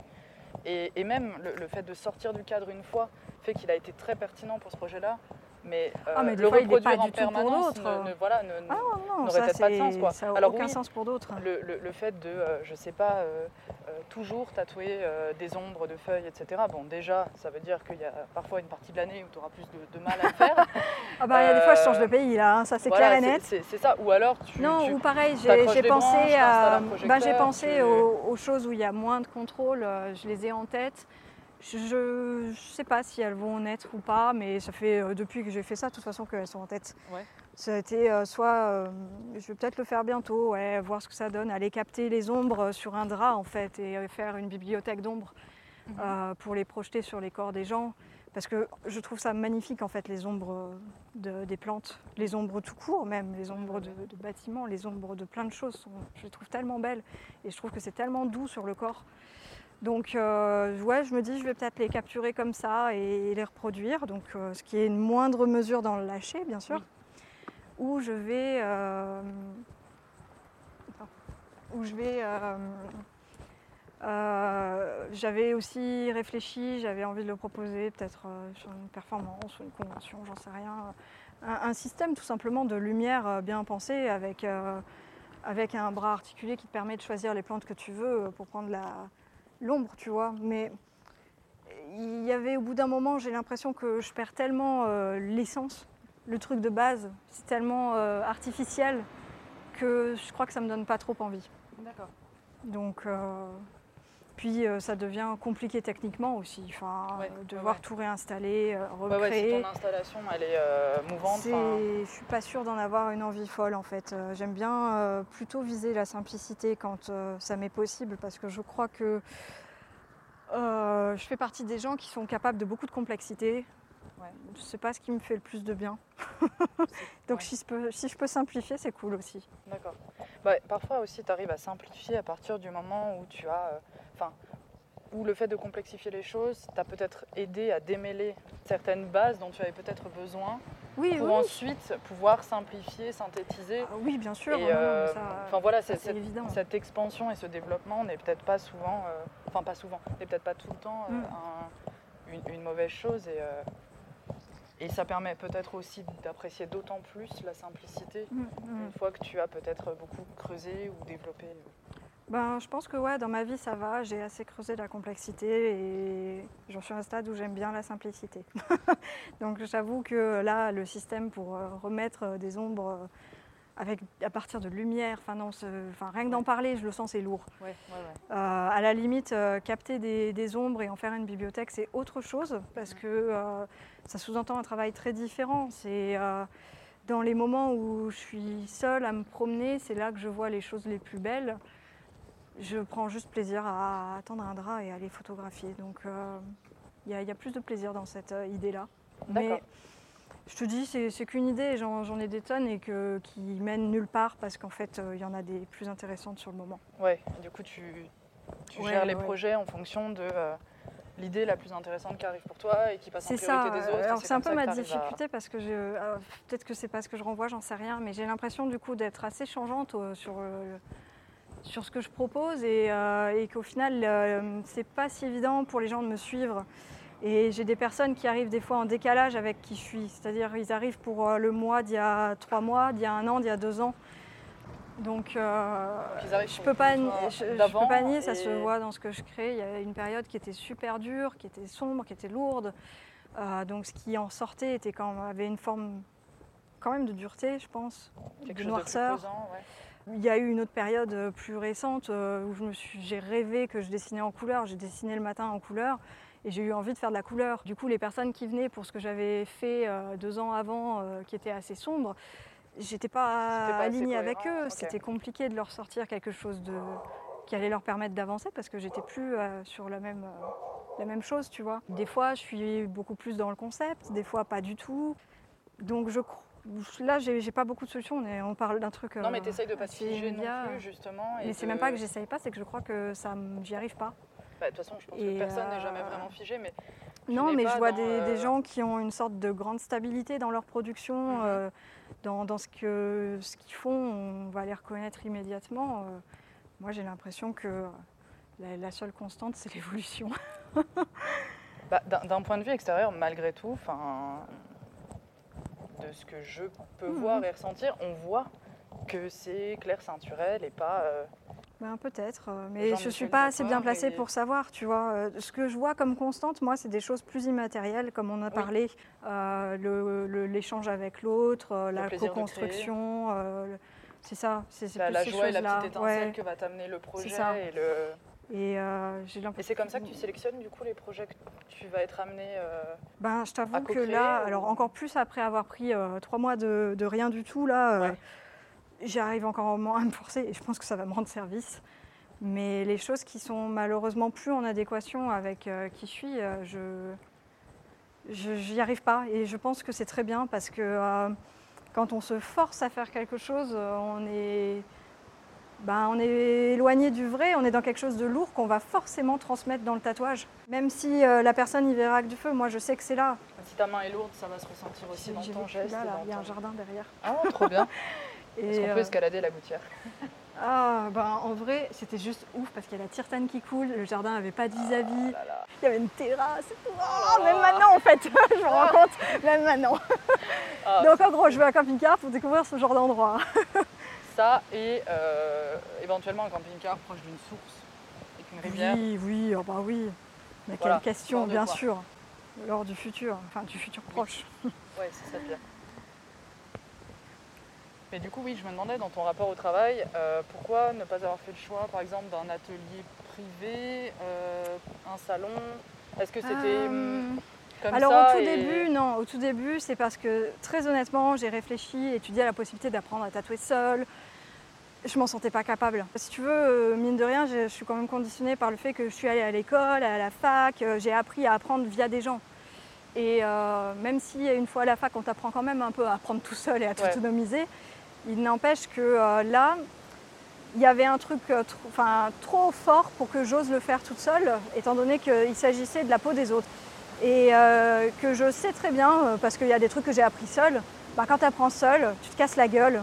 Et des fois, ça, se passe pas top. et ouais. et pour moi, ça aurait été trop brutal à l'époque euh, de faire ça sur, euh, sur les, les autres. Et du coup, j'ai eu besoin de trouver quelqu'un qui allait me transmettre son savoir. Et j'ai rencontré Seb. Et je te dis, c'est vraiment un ami, quoi, très très euh, très très important, quoi. Donc euh, Oui, donc au-delà Du d'une relation je de. pas, euh, je suis pas partie parce que le cadre qu'il m'offrait était quand même euh, très chouette. Euh, Il y avait une, euh, quand même beaucoup de liberté. Maintenant, bien évidemment, c'était pas comme avoir euh, son propre lieu, mais euh, je suis pas sûre que j'étais euh, si prête, si motivée. Quand je l'ai été, j'ai pas rencontré tout à fait euh, les bonnes personnes et les bons endroits non plus pour le faire. Donc en fait, je suis restée là et Ça faisait sens pour toi, quoi. ben, si tu veux, j'ai une pièce pour moi. Ça permet quand même de faire pas mal de choses. Puis on est passé au tout début d'un fonctionnement quand j'ai appris, c'était un shop avec pignon sur rue quoi. Et progressivement, lui aussi, il a évolué. Donc on est passé sur un shop privé. On fait chacun les horaires qu'on veut, quand on veut. euh.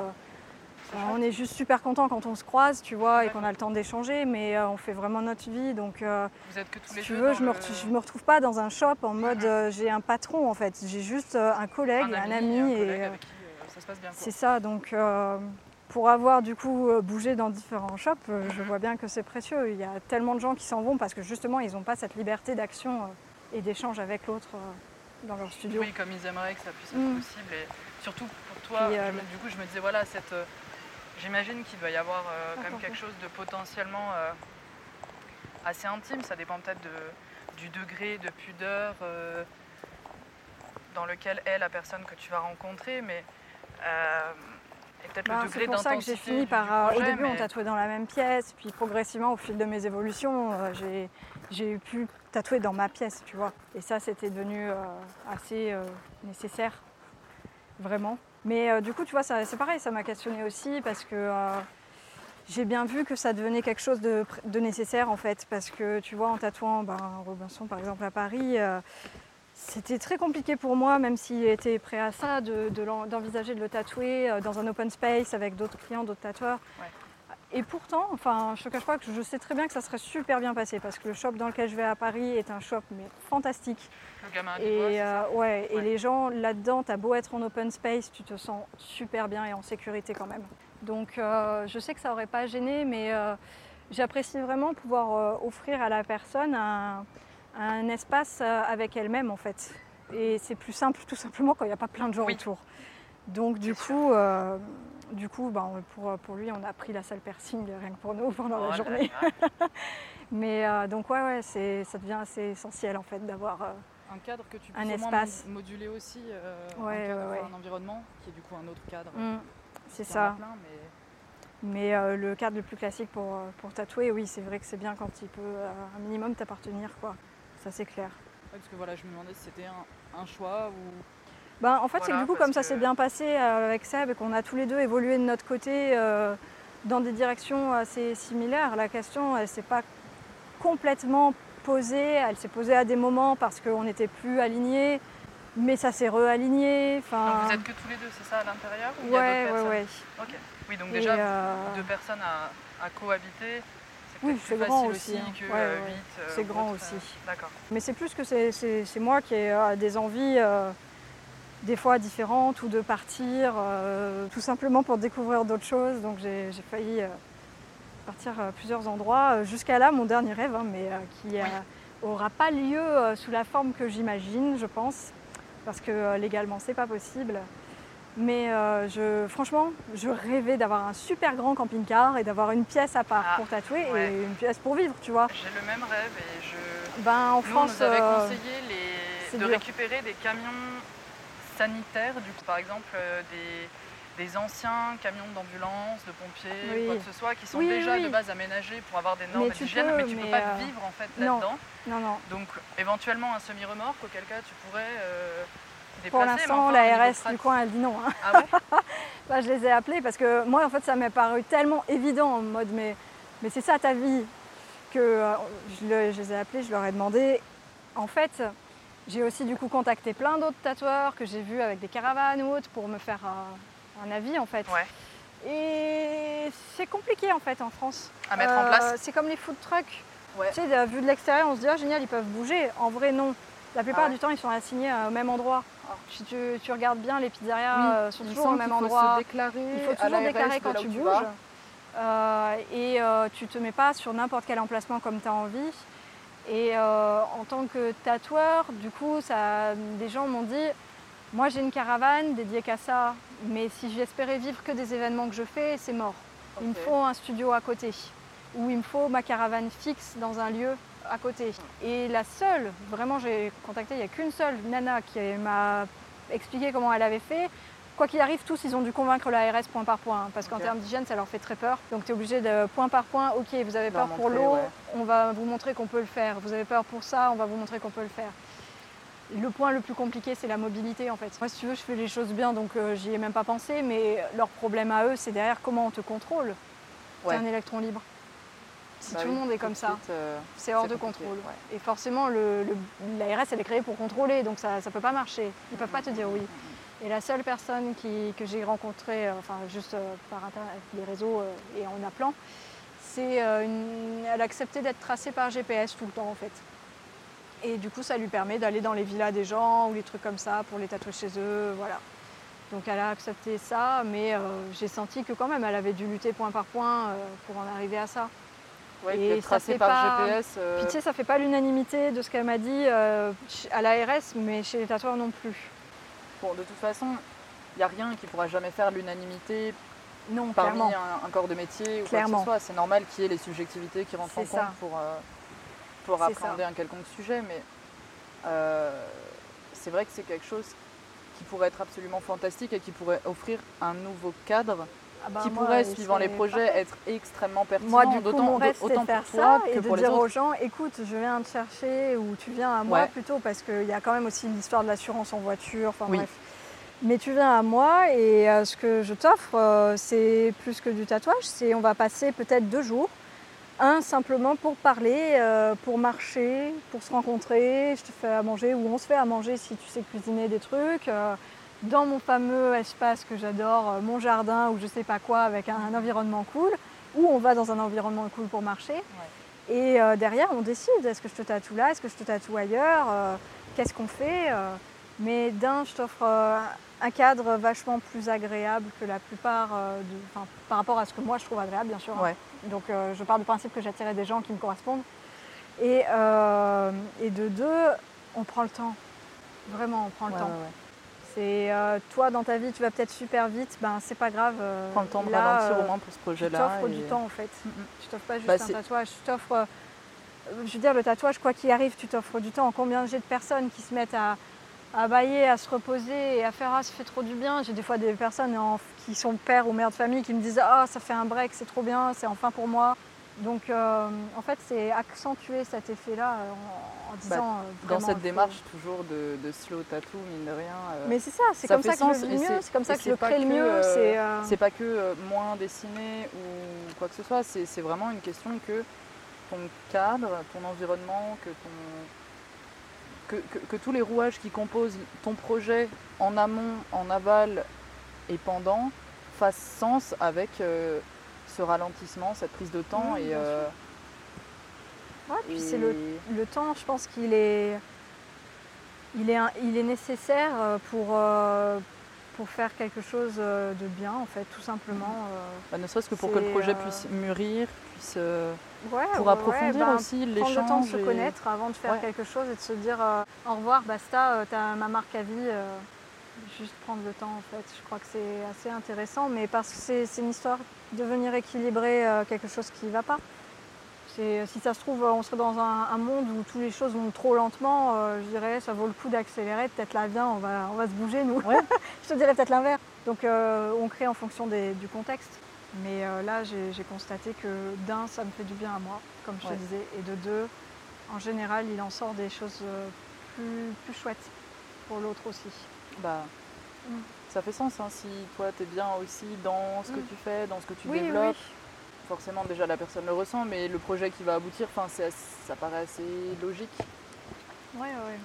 Puisque forcément ce que tu vas créer découle de toi, donc c'est une mm. extension en quelque sorte, c'est un petit bout de toi que tu vas extraire et euh, que tu vas mêler à l'autre aussi, mais c'est... Et en fait, ben, on reste des, êtres humains et pas des machines. Et, euh, et quand tu crées, tu ne peux pas créer au mieux euh, toutes les minutes de ta vie, tous les jours de ta vie en fait. tu as besoin de. euh, ben, c'est un peu ce que je te disais, de respiration. C'est t'expires, t'inspires. Et donc, euh, tu peux pas faire que donner le top du top à tous tes clients tout le temps. Si peux pas faire que de l'apnée aussi, quoi. Voilà. Et prendre le temps, ça permet justement de proposer quelque chose de plus ben, qualitatif. Je pense, vraiment. Donc Ouais. voilà, du coup, c'était un peu mon rêve. Mais pour l'instant, C'est un peu, c'est un peu entre deux. en, en pause, donc j'ai compris que euh, au début j'imaginais avoir un camping-car plus une caravane tatouage. J'ai fait non, mais je peux pas. Enfin là, ça devient se les trop balader, lourd, j'ai pas ouais. envie de faire ça. Donc je me suis dit non, ça- finalement ça va être pour ma vie à moi que je vais être nomade. J'irai dans des studios. Je finirai toujours par trouver un lieu, un truc qui me plaît. Je reviendrai peut-être à Clermont pour y passer toute ma vie. J'en sais rien du tout. Ça peut toujours toi aussi te euh, faciliter le déplacement, d'avoir ta maison avec toi quoi qu'il Ah, arrive. mais moi, quoi qu'il arrive, tu- je sais que c'est nécessaire. C'est c'est quelque chose qui va apporter tellement de, de- de trucs cool que. euh, Enfin, je, je sais que c'est pour, c'est parce que j'ai besoin d'avoir une maison mobile que j'en trouvais pas de fixe. Ouais. C'est sûr. Toujours ce truc, hein, c'est une maison mobile, mais qui reste ta maison, donc ça reste fixe en quelque sorte. Oui, parce que c'est pareil. Pour avoir expérimenté le t'as pas du tout de maison à toi, pendant longtemps, tu finis par avoir des problèmes d'ancrage. Tu as, un socle qui est plus assez solide. Et euh, c'est compliqué aussi à gérer. Donc euh, c'est pas non plus ce que j'ai envie d'offrir aux autres, Oui. et à moi-même dans un premier temps et aux autres après euh, par extension. Donc euh, il y a un besoin de chez soi et euh, je vois bien qu'avec les, les différents voyages et expériences que j'ai vécues, chez moi il n'a pas besoin d'être grand, il n'a pas besoin d'être très matériel. Il y a vraiment un, un besoin qui est tout petit. Donc, ça te, ça te correspond bien quoi. Largement, très largement. J'ai j'ai quasiment plus d'affaires là à moi. Enfin, euh, Ok. Donc tu es plutôt dans une vibe euh, euh, minimaliste finalement, de dépossession. Ben, euh, si De veux, dépossession matérielle, cas, mais plutôt, Je crois que c'est la même démarche que le reste. C'est-à-dire ouais. que je viendrai toucher une limite qui me fera dire ok, moi j'ai besoin de ça. Et au-delà, c'est du confort. En deçà, c'est de la survie. Donc, euh, tu vois, j'adore le bivouac, ok, mais je pourrais pas vivre qu'en bivouac. Ce serait trop compliqué pour moi. Alors que pour certains, ça marche. Ouais, c'est ça. C'est venir expérimenter. Et je sens que j'ai toujours pas. Ça fait trois ans que je me défais de plein d'affaires. J'ai toujours pas terminé de, de redonner ou revendre ou, euh, ou redispatcher ce que j'ai euh, Ce que tu as acquis, ouais, ouais. comme possession. Ouais. Oui, comme possession matérielle. Je sais pas comment tu fais, moi je suis euh, une grande Ben, je collectionneuse fais de que, livres. en et- fait, à force de déménager, t'en as ras-le-bol. Ouais. Et tu te rends compte que des fois, tu les réouvres pas tant que ça. Et que ce que, ce que le livre t'a apporté, c'est déjà apporté. Et que c'est plus un lien émotionnel et affectif. Et que, en fait, ben, t'en défaire, c'est pas grave. Surtout à une ère où euh, tout se trouve en numérique ou en papier, si tu veux, on a vraiment besoin. Ouais, ouais, Que ouais. ce soit en bibliothèque, en. Oui, mais après, le numérique a aussi son impact. Il a, il a ses avantages, mais il a aussi ses impacts euh, au niveau pollution, par Bien exemple, sûr. ou quoi que ce soit. Ah du coup, oui. c'est toujours un pour, un contre à peser. Et... Moi, je, je sais pas, mais c'est une expérience personnelle. On ne vit pas la même chose tous. Et euh, je sais que quand un livre a fait son travail euh, avec moi, si jamais il y a besoin de le refaire, euh, il me rappellera, mais c'est pas si souvent en vrai. Donc il m'en reste, mais il m'en reste pas tant que ça. D'accord. Je crois que c'est les vêtements, c'est pas évident. Ah ouais? Ouais, parce que du coup j'ai l'impression d'avoir une double identité un peu, enfin plusieurs. Quand je vis en, en campagne, je, je m'en fiche. Et On quand parlait t'es du regard des autres Ouais, tout à tout à l'heure. fait, tout à fait. Il y a vraiment quelque chose qui en a rien à faire. Et en même temps, euh, les vêtements, les, euh, le maquillage ou les choses comme ça peut. En fait, euh, au bout d'un moment, je- j'en ai vu la limite. C'est pour moi, ça tient aussi du prendre soin de soi. C'est prendre du temps pour soi. Ouais. C'est pas un truc. euh, que Porter je une rejette, attention aux matières que deux, tu en vas fait. apporter Ouais, ouais, sur ta ça. peau, sur... euh, ben, bien sûr, ouais. Tu, tu vis pas la même chose euh, dans du synthétique made in China et du lin du coin, tu vois. C'est sûr, c'est sûr. Et de la même manière que les, les formes que tu choisis t'apportent pas la même chose, Mhm. que euh, un soutien-gorge trop serré te fait pas le même effet qu'une brassière ou que rien du tout. tu vois. Donc, donc je sais que j'ai besoin de, de pas mal de vêtements quand même pour euh, s'adapter à ce que je ressens euh, le jour où je me lève en fait. Après, euh, j'imagine que si tu es quand même dans une optique de dépossession, tu possèdes pas non plus euh, un... Comment, Ben, comment on appelle ça Les ville, pièces dédiées à ça, assez. euh, le Non, dressing non, j'ai pas de dressing. C'est- une voilà, armoire. Là, ça serait plus compliqué encore, un, un dressing, mais je pense que même en camping-car aussi, l'objectif, c'est pas forcément de se déposséder de tout. C'est aussi savoir, encore une fois, comme tu le disais, Mm. c'est tu vas chercher tes limites, mais c'est aussi garder un certain confort qui te correspond et Ouais. qui, te, qui te fait te sentir bien. C'est ça. C'est là aussi où le, le minimalisme et la dépossession peut avoir euh, ses limites dans, dans ça. Et, et si on ne prend pas le temps de s'interroger soi, on, on peut aller peut-être parfois trop loin. Mhm. Bon, ça nous apprend toujours quelque chose. hein, mais... Bah, de toute façon, pour moi, enfin, il y a une grosse évidence que la plupart d'entre nous, on galère avec les objets, avec euh, le trop. Et euh, derrière, ça La cache des de peurs, tout, ouais. mais on se sent Mm. beaucoup mieux quand on s'en défait. Mais, euh, mais c'est vrai que de, de vivre l'expérience vraiment, de se déposséder d'un truc pour voir ce que ça donne après, on l'apprécie autrement mieux. Ça m'a trotté tellement, pas mal de fois dans l'esprit de vraiment euh, disparaître. Genre euh, vraiment tout lâcher, avoir plus rien, mais je, je conserve une peur euh, héritée et vécue aussi de ce que c'est d'être une femme euh, un peu à la rue quand même. Ça ne vend pas du rêve, donc Ouais. euh, je pense que j'irai pas jusqu'à me déposséder de tout ça. Et c'est quelque chose qui Mais, te euh, qui t'attirait de traverse l'esprit disparaître des fois euh, euh, régulièrement depuis euh, plusieurs moments, mais je pense pas que je le ferai. Je pense que ça ressemblerait plus à une mise en danger, que c'est pas forcément nécessaire, mais c'est vraiment, voilà, c'est vrai que plus tu, tu dépossèdes et plus tu sais ce dont tu as besoin. Et le superflu euh, vient plus te, euh, t'emmerder pour dire les choses qui ouais, non, elles mais sont. pas de censure verbale euh, dans, dans le truc.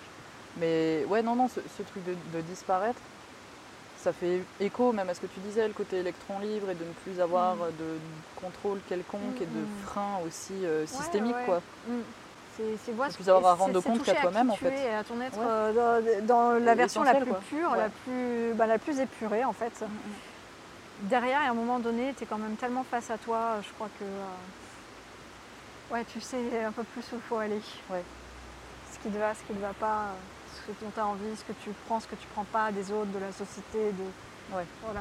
Et t'es pas juste dans un- une position de je rejette tout ou de je Mhm. veux tout. Tu arrives à te positionner un peu plus. C'est un chewing-gum malléable, quoi. Mm. J'ai pas eu d'autre image en tête, euh, mais bon. Mais c'est bah, c'est ce que tu disais, c'est trouver son propre équilibre. euh, mais ce que tu disais par rapport à l'environnement, trouver son propre équilibre par rapport à son environnement, par rapport à soi-même, ce dont on a besoin Mm. et ce dont cet environnement a besoin aussi. Mm. Euh, mais c'est aussi valable pour toi à l'intérieur. euh, Ouais. Cultiver son soi sans euh, trop se leurrer, Mm. je pense. Que Ah de ouais. paroles philosophiques, c'est fou. Mon cerveau va commencer à couler. À cuire? À couler. Ah, à couler Ah, Bah oui, d'accord, oui, ouais. c'est- il, a, il a trop cuit peut-être alors. Ah peut-être, hein, ça se trouve, ça je peux m'arrêter si tu veux. Bah non, non, non, moi, moi, avec plaisir. hein. Mais euh, je sais pas, qu'est-ce qu'on pourrait te souhaiter à l'avenir? Moi que ça continue comme ça a commencé là, euh, Ouais. c'est bien. Que ouais, je sais pas, il n'y a, rien d'autre à souhaiter que ce qui se passe là, c'est cool. Ça te convient? Ben bien. oui, oui, les chemins ils se dessinent progressivement, ça demande des fois de la patience, ça demande des fois euh, De de la, résilience. Ouais. Mais quand je regarde en arrière, globalement, euh, à chaque fois qu'il y a eu quelque chose qui m'a appelé, attiré, euh, ça a fini par arriver, par se produire, par se faire. Donc je m'inquiète pas beaucoup. euh. C'est. euh, Ouais, ouais, je pense qu'il n'y a pas grand chose à souhaiter à part que ça continue. Enfin, Que tu continues à explorer tes chemins et ouais, ouais, ouais. Seul et avec les autres. trop cool. Bah merci Claire. Il n'y a pas de quoi, c'était avec plaisir. Merci à toi. Démarche. avec. Merci d'avoir écouté Démarche avec. Si vous avez envie d'en voir plus ou de prendre contact avec Claire Centurel, je vous redirige vers son Instagram ou son site internet. Les liens sont en description. Ce podcast est réalisé gratuitement avec beaucoup de passion. Si l'épisode vous a plu, vous pouvez vous abonner sur votre plateforme d'écoute préférée. On vous donne rendez-vous chaque dernier dimanche du mois pour un nouvel épisode. Pour nous aider, vous pouvez partager cet épisode sur les réseaux sociaux et aussi lui laisser un commentaire ainsi qu'une note si votre plateforme d'écoute le permet. Et si vous avez vraiment envie d'entendre une personnalité liée au tatouage, n'hésitez pas à nous le glisser par message sur Instagram, Facebook ou par mail. À bientôt. La joie, si, euh, pour moi, franchement, si elle peut survenir juste en faisant des, des- des bulles de savon, pourquoi ouais. m'en priver, tu vois? Bah oui. Et euh, il y a beaucoup de personnes des, des qui se en privent. bain, euh, quand on peut prendre des bains Il y, y a beaucoup d'adultes en fait qui se privent. Oui. Mais c'est difficile. j'aime bien hein, dans de- le tatouage quand je rencontre des gens euh, me dire écoute si, euh, si ce que moi j'ai pu oser braver ça peut les inspirer à en faire de même, si ça peut s'ils ont besoin d'une main et ben que c'est la mienne, ben tant mieux tu vois. Ou d'un bout de papier. Ou d'un bout de papier dans ce cas-là, ou d'un dermographe, Ouais. ou d'un lieu, ou de créer quelque chose de différent. euh. Ou d'un moment. En, en général, c'est ce qui se passe en fait Ouais. quand, on, quand on fait un truc où on crée ensemble. Parce Ouais. que ça m'est arrivé et ça m'arrive encore des fois des trucs où euh, on ne crée pas beaucoup ensemble. C'est pas ceux Ouais. où je suis plus à l'aise, mais euh, ça se produit encore D'accord. parce qu'il faut vivre un petit peu. Oui. Mm. Pour l'instant, c'est à ce stade-là où il y a, il y a un peu de tout. D'accord. Mm. Mais du coup, les, les- les projets que tu, que tu ne crées pas, euh, enfin si tu les crées, pardon, les, les Il projets se où passe quand même quelque pas, chose, mais je me sens peut-être Le moins, partage n'est pas le euh, Je sens un, un peu moins alignée, tu vois. Maintenant, euh, je vois que je peux être quand même contente parce que la personne est, en, enfin, en général, les gens sont quand même très contents. Donc je me dis c'est que j'ai fait quand même mon taf. C'est juste que euh, j'ai pas envie de me satisfaire que de ça. euh, je serais triste. Je ça me gêne pas du tout euh, qu'il y ait des, des projets comme ceux-là, loin de là. Mais ça, ça irait pas s'il y avait que ça. J'espère qu'en réécoutant, je me dirai pas, oh mon Dieu, où est-ce qu'on est parti Ah, Mais, tu euh, penses? Bah, Je pense qu'on Bah, a beaucoup parlé. Dans ce cas-là, c'était très intéressant, où il faut pas Bah peut-être. non, non, non, mais ça. justement, j'ai bien la sensation que le, le- la balade a été euh, très très enrichissante. Donc, euh, Moi, je te dirais euh, plutôt bon courage ouais. pour trier ce que tu as envie de sortir de ça. Je pense que ça sera pas si difficile que ça.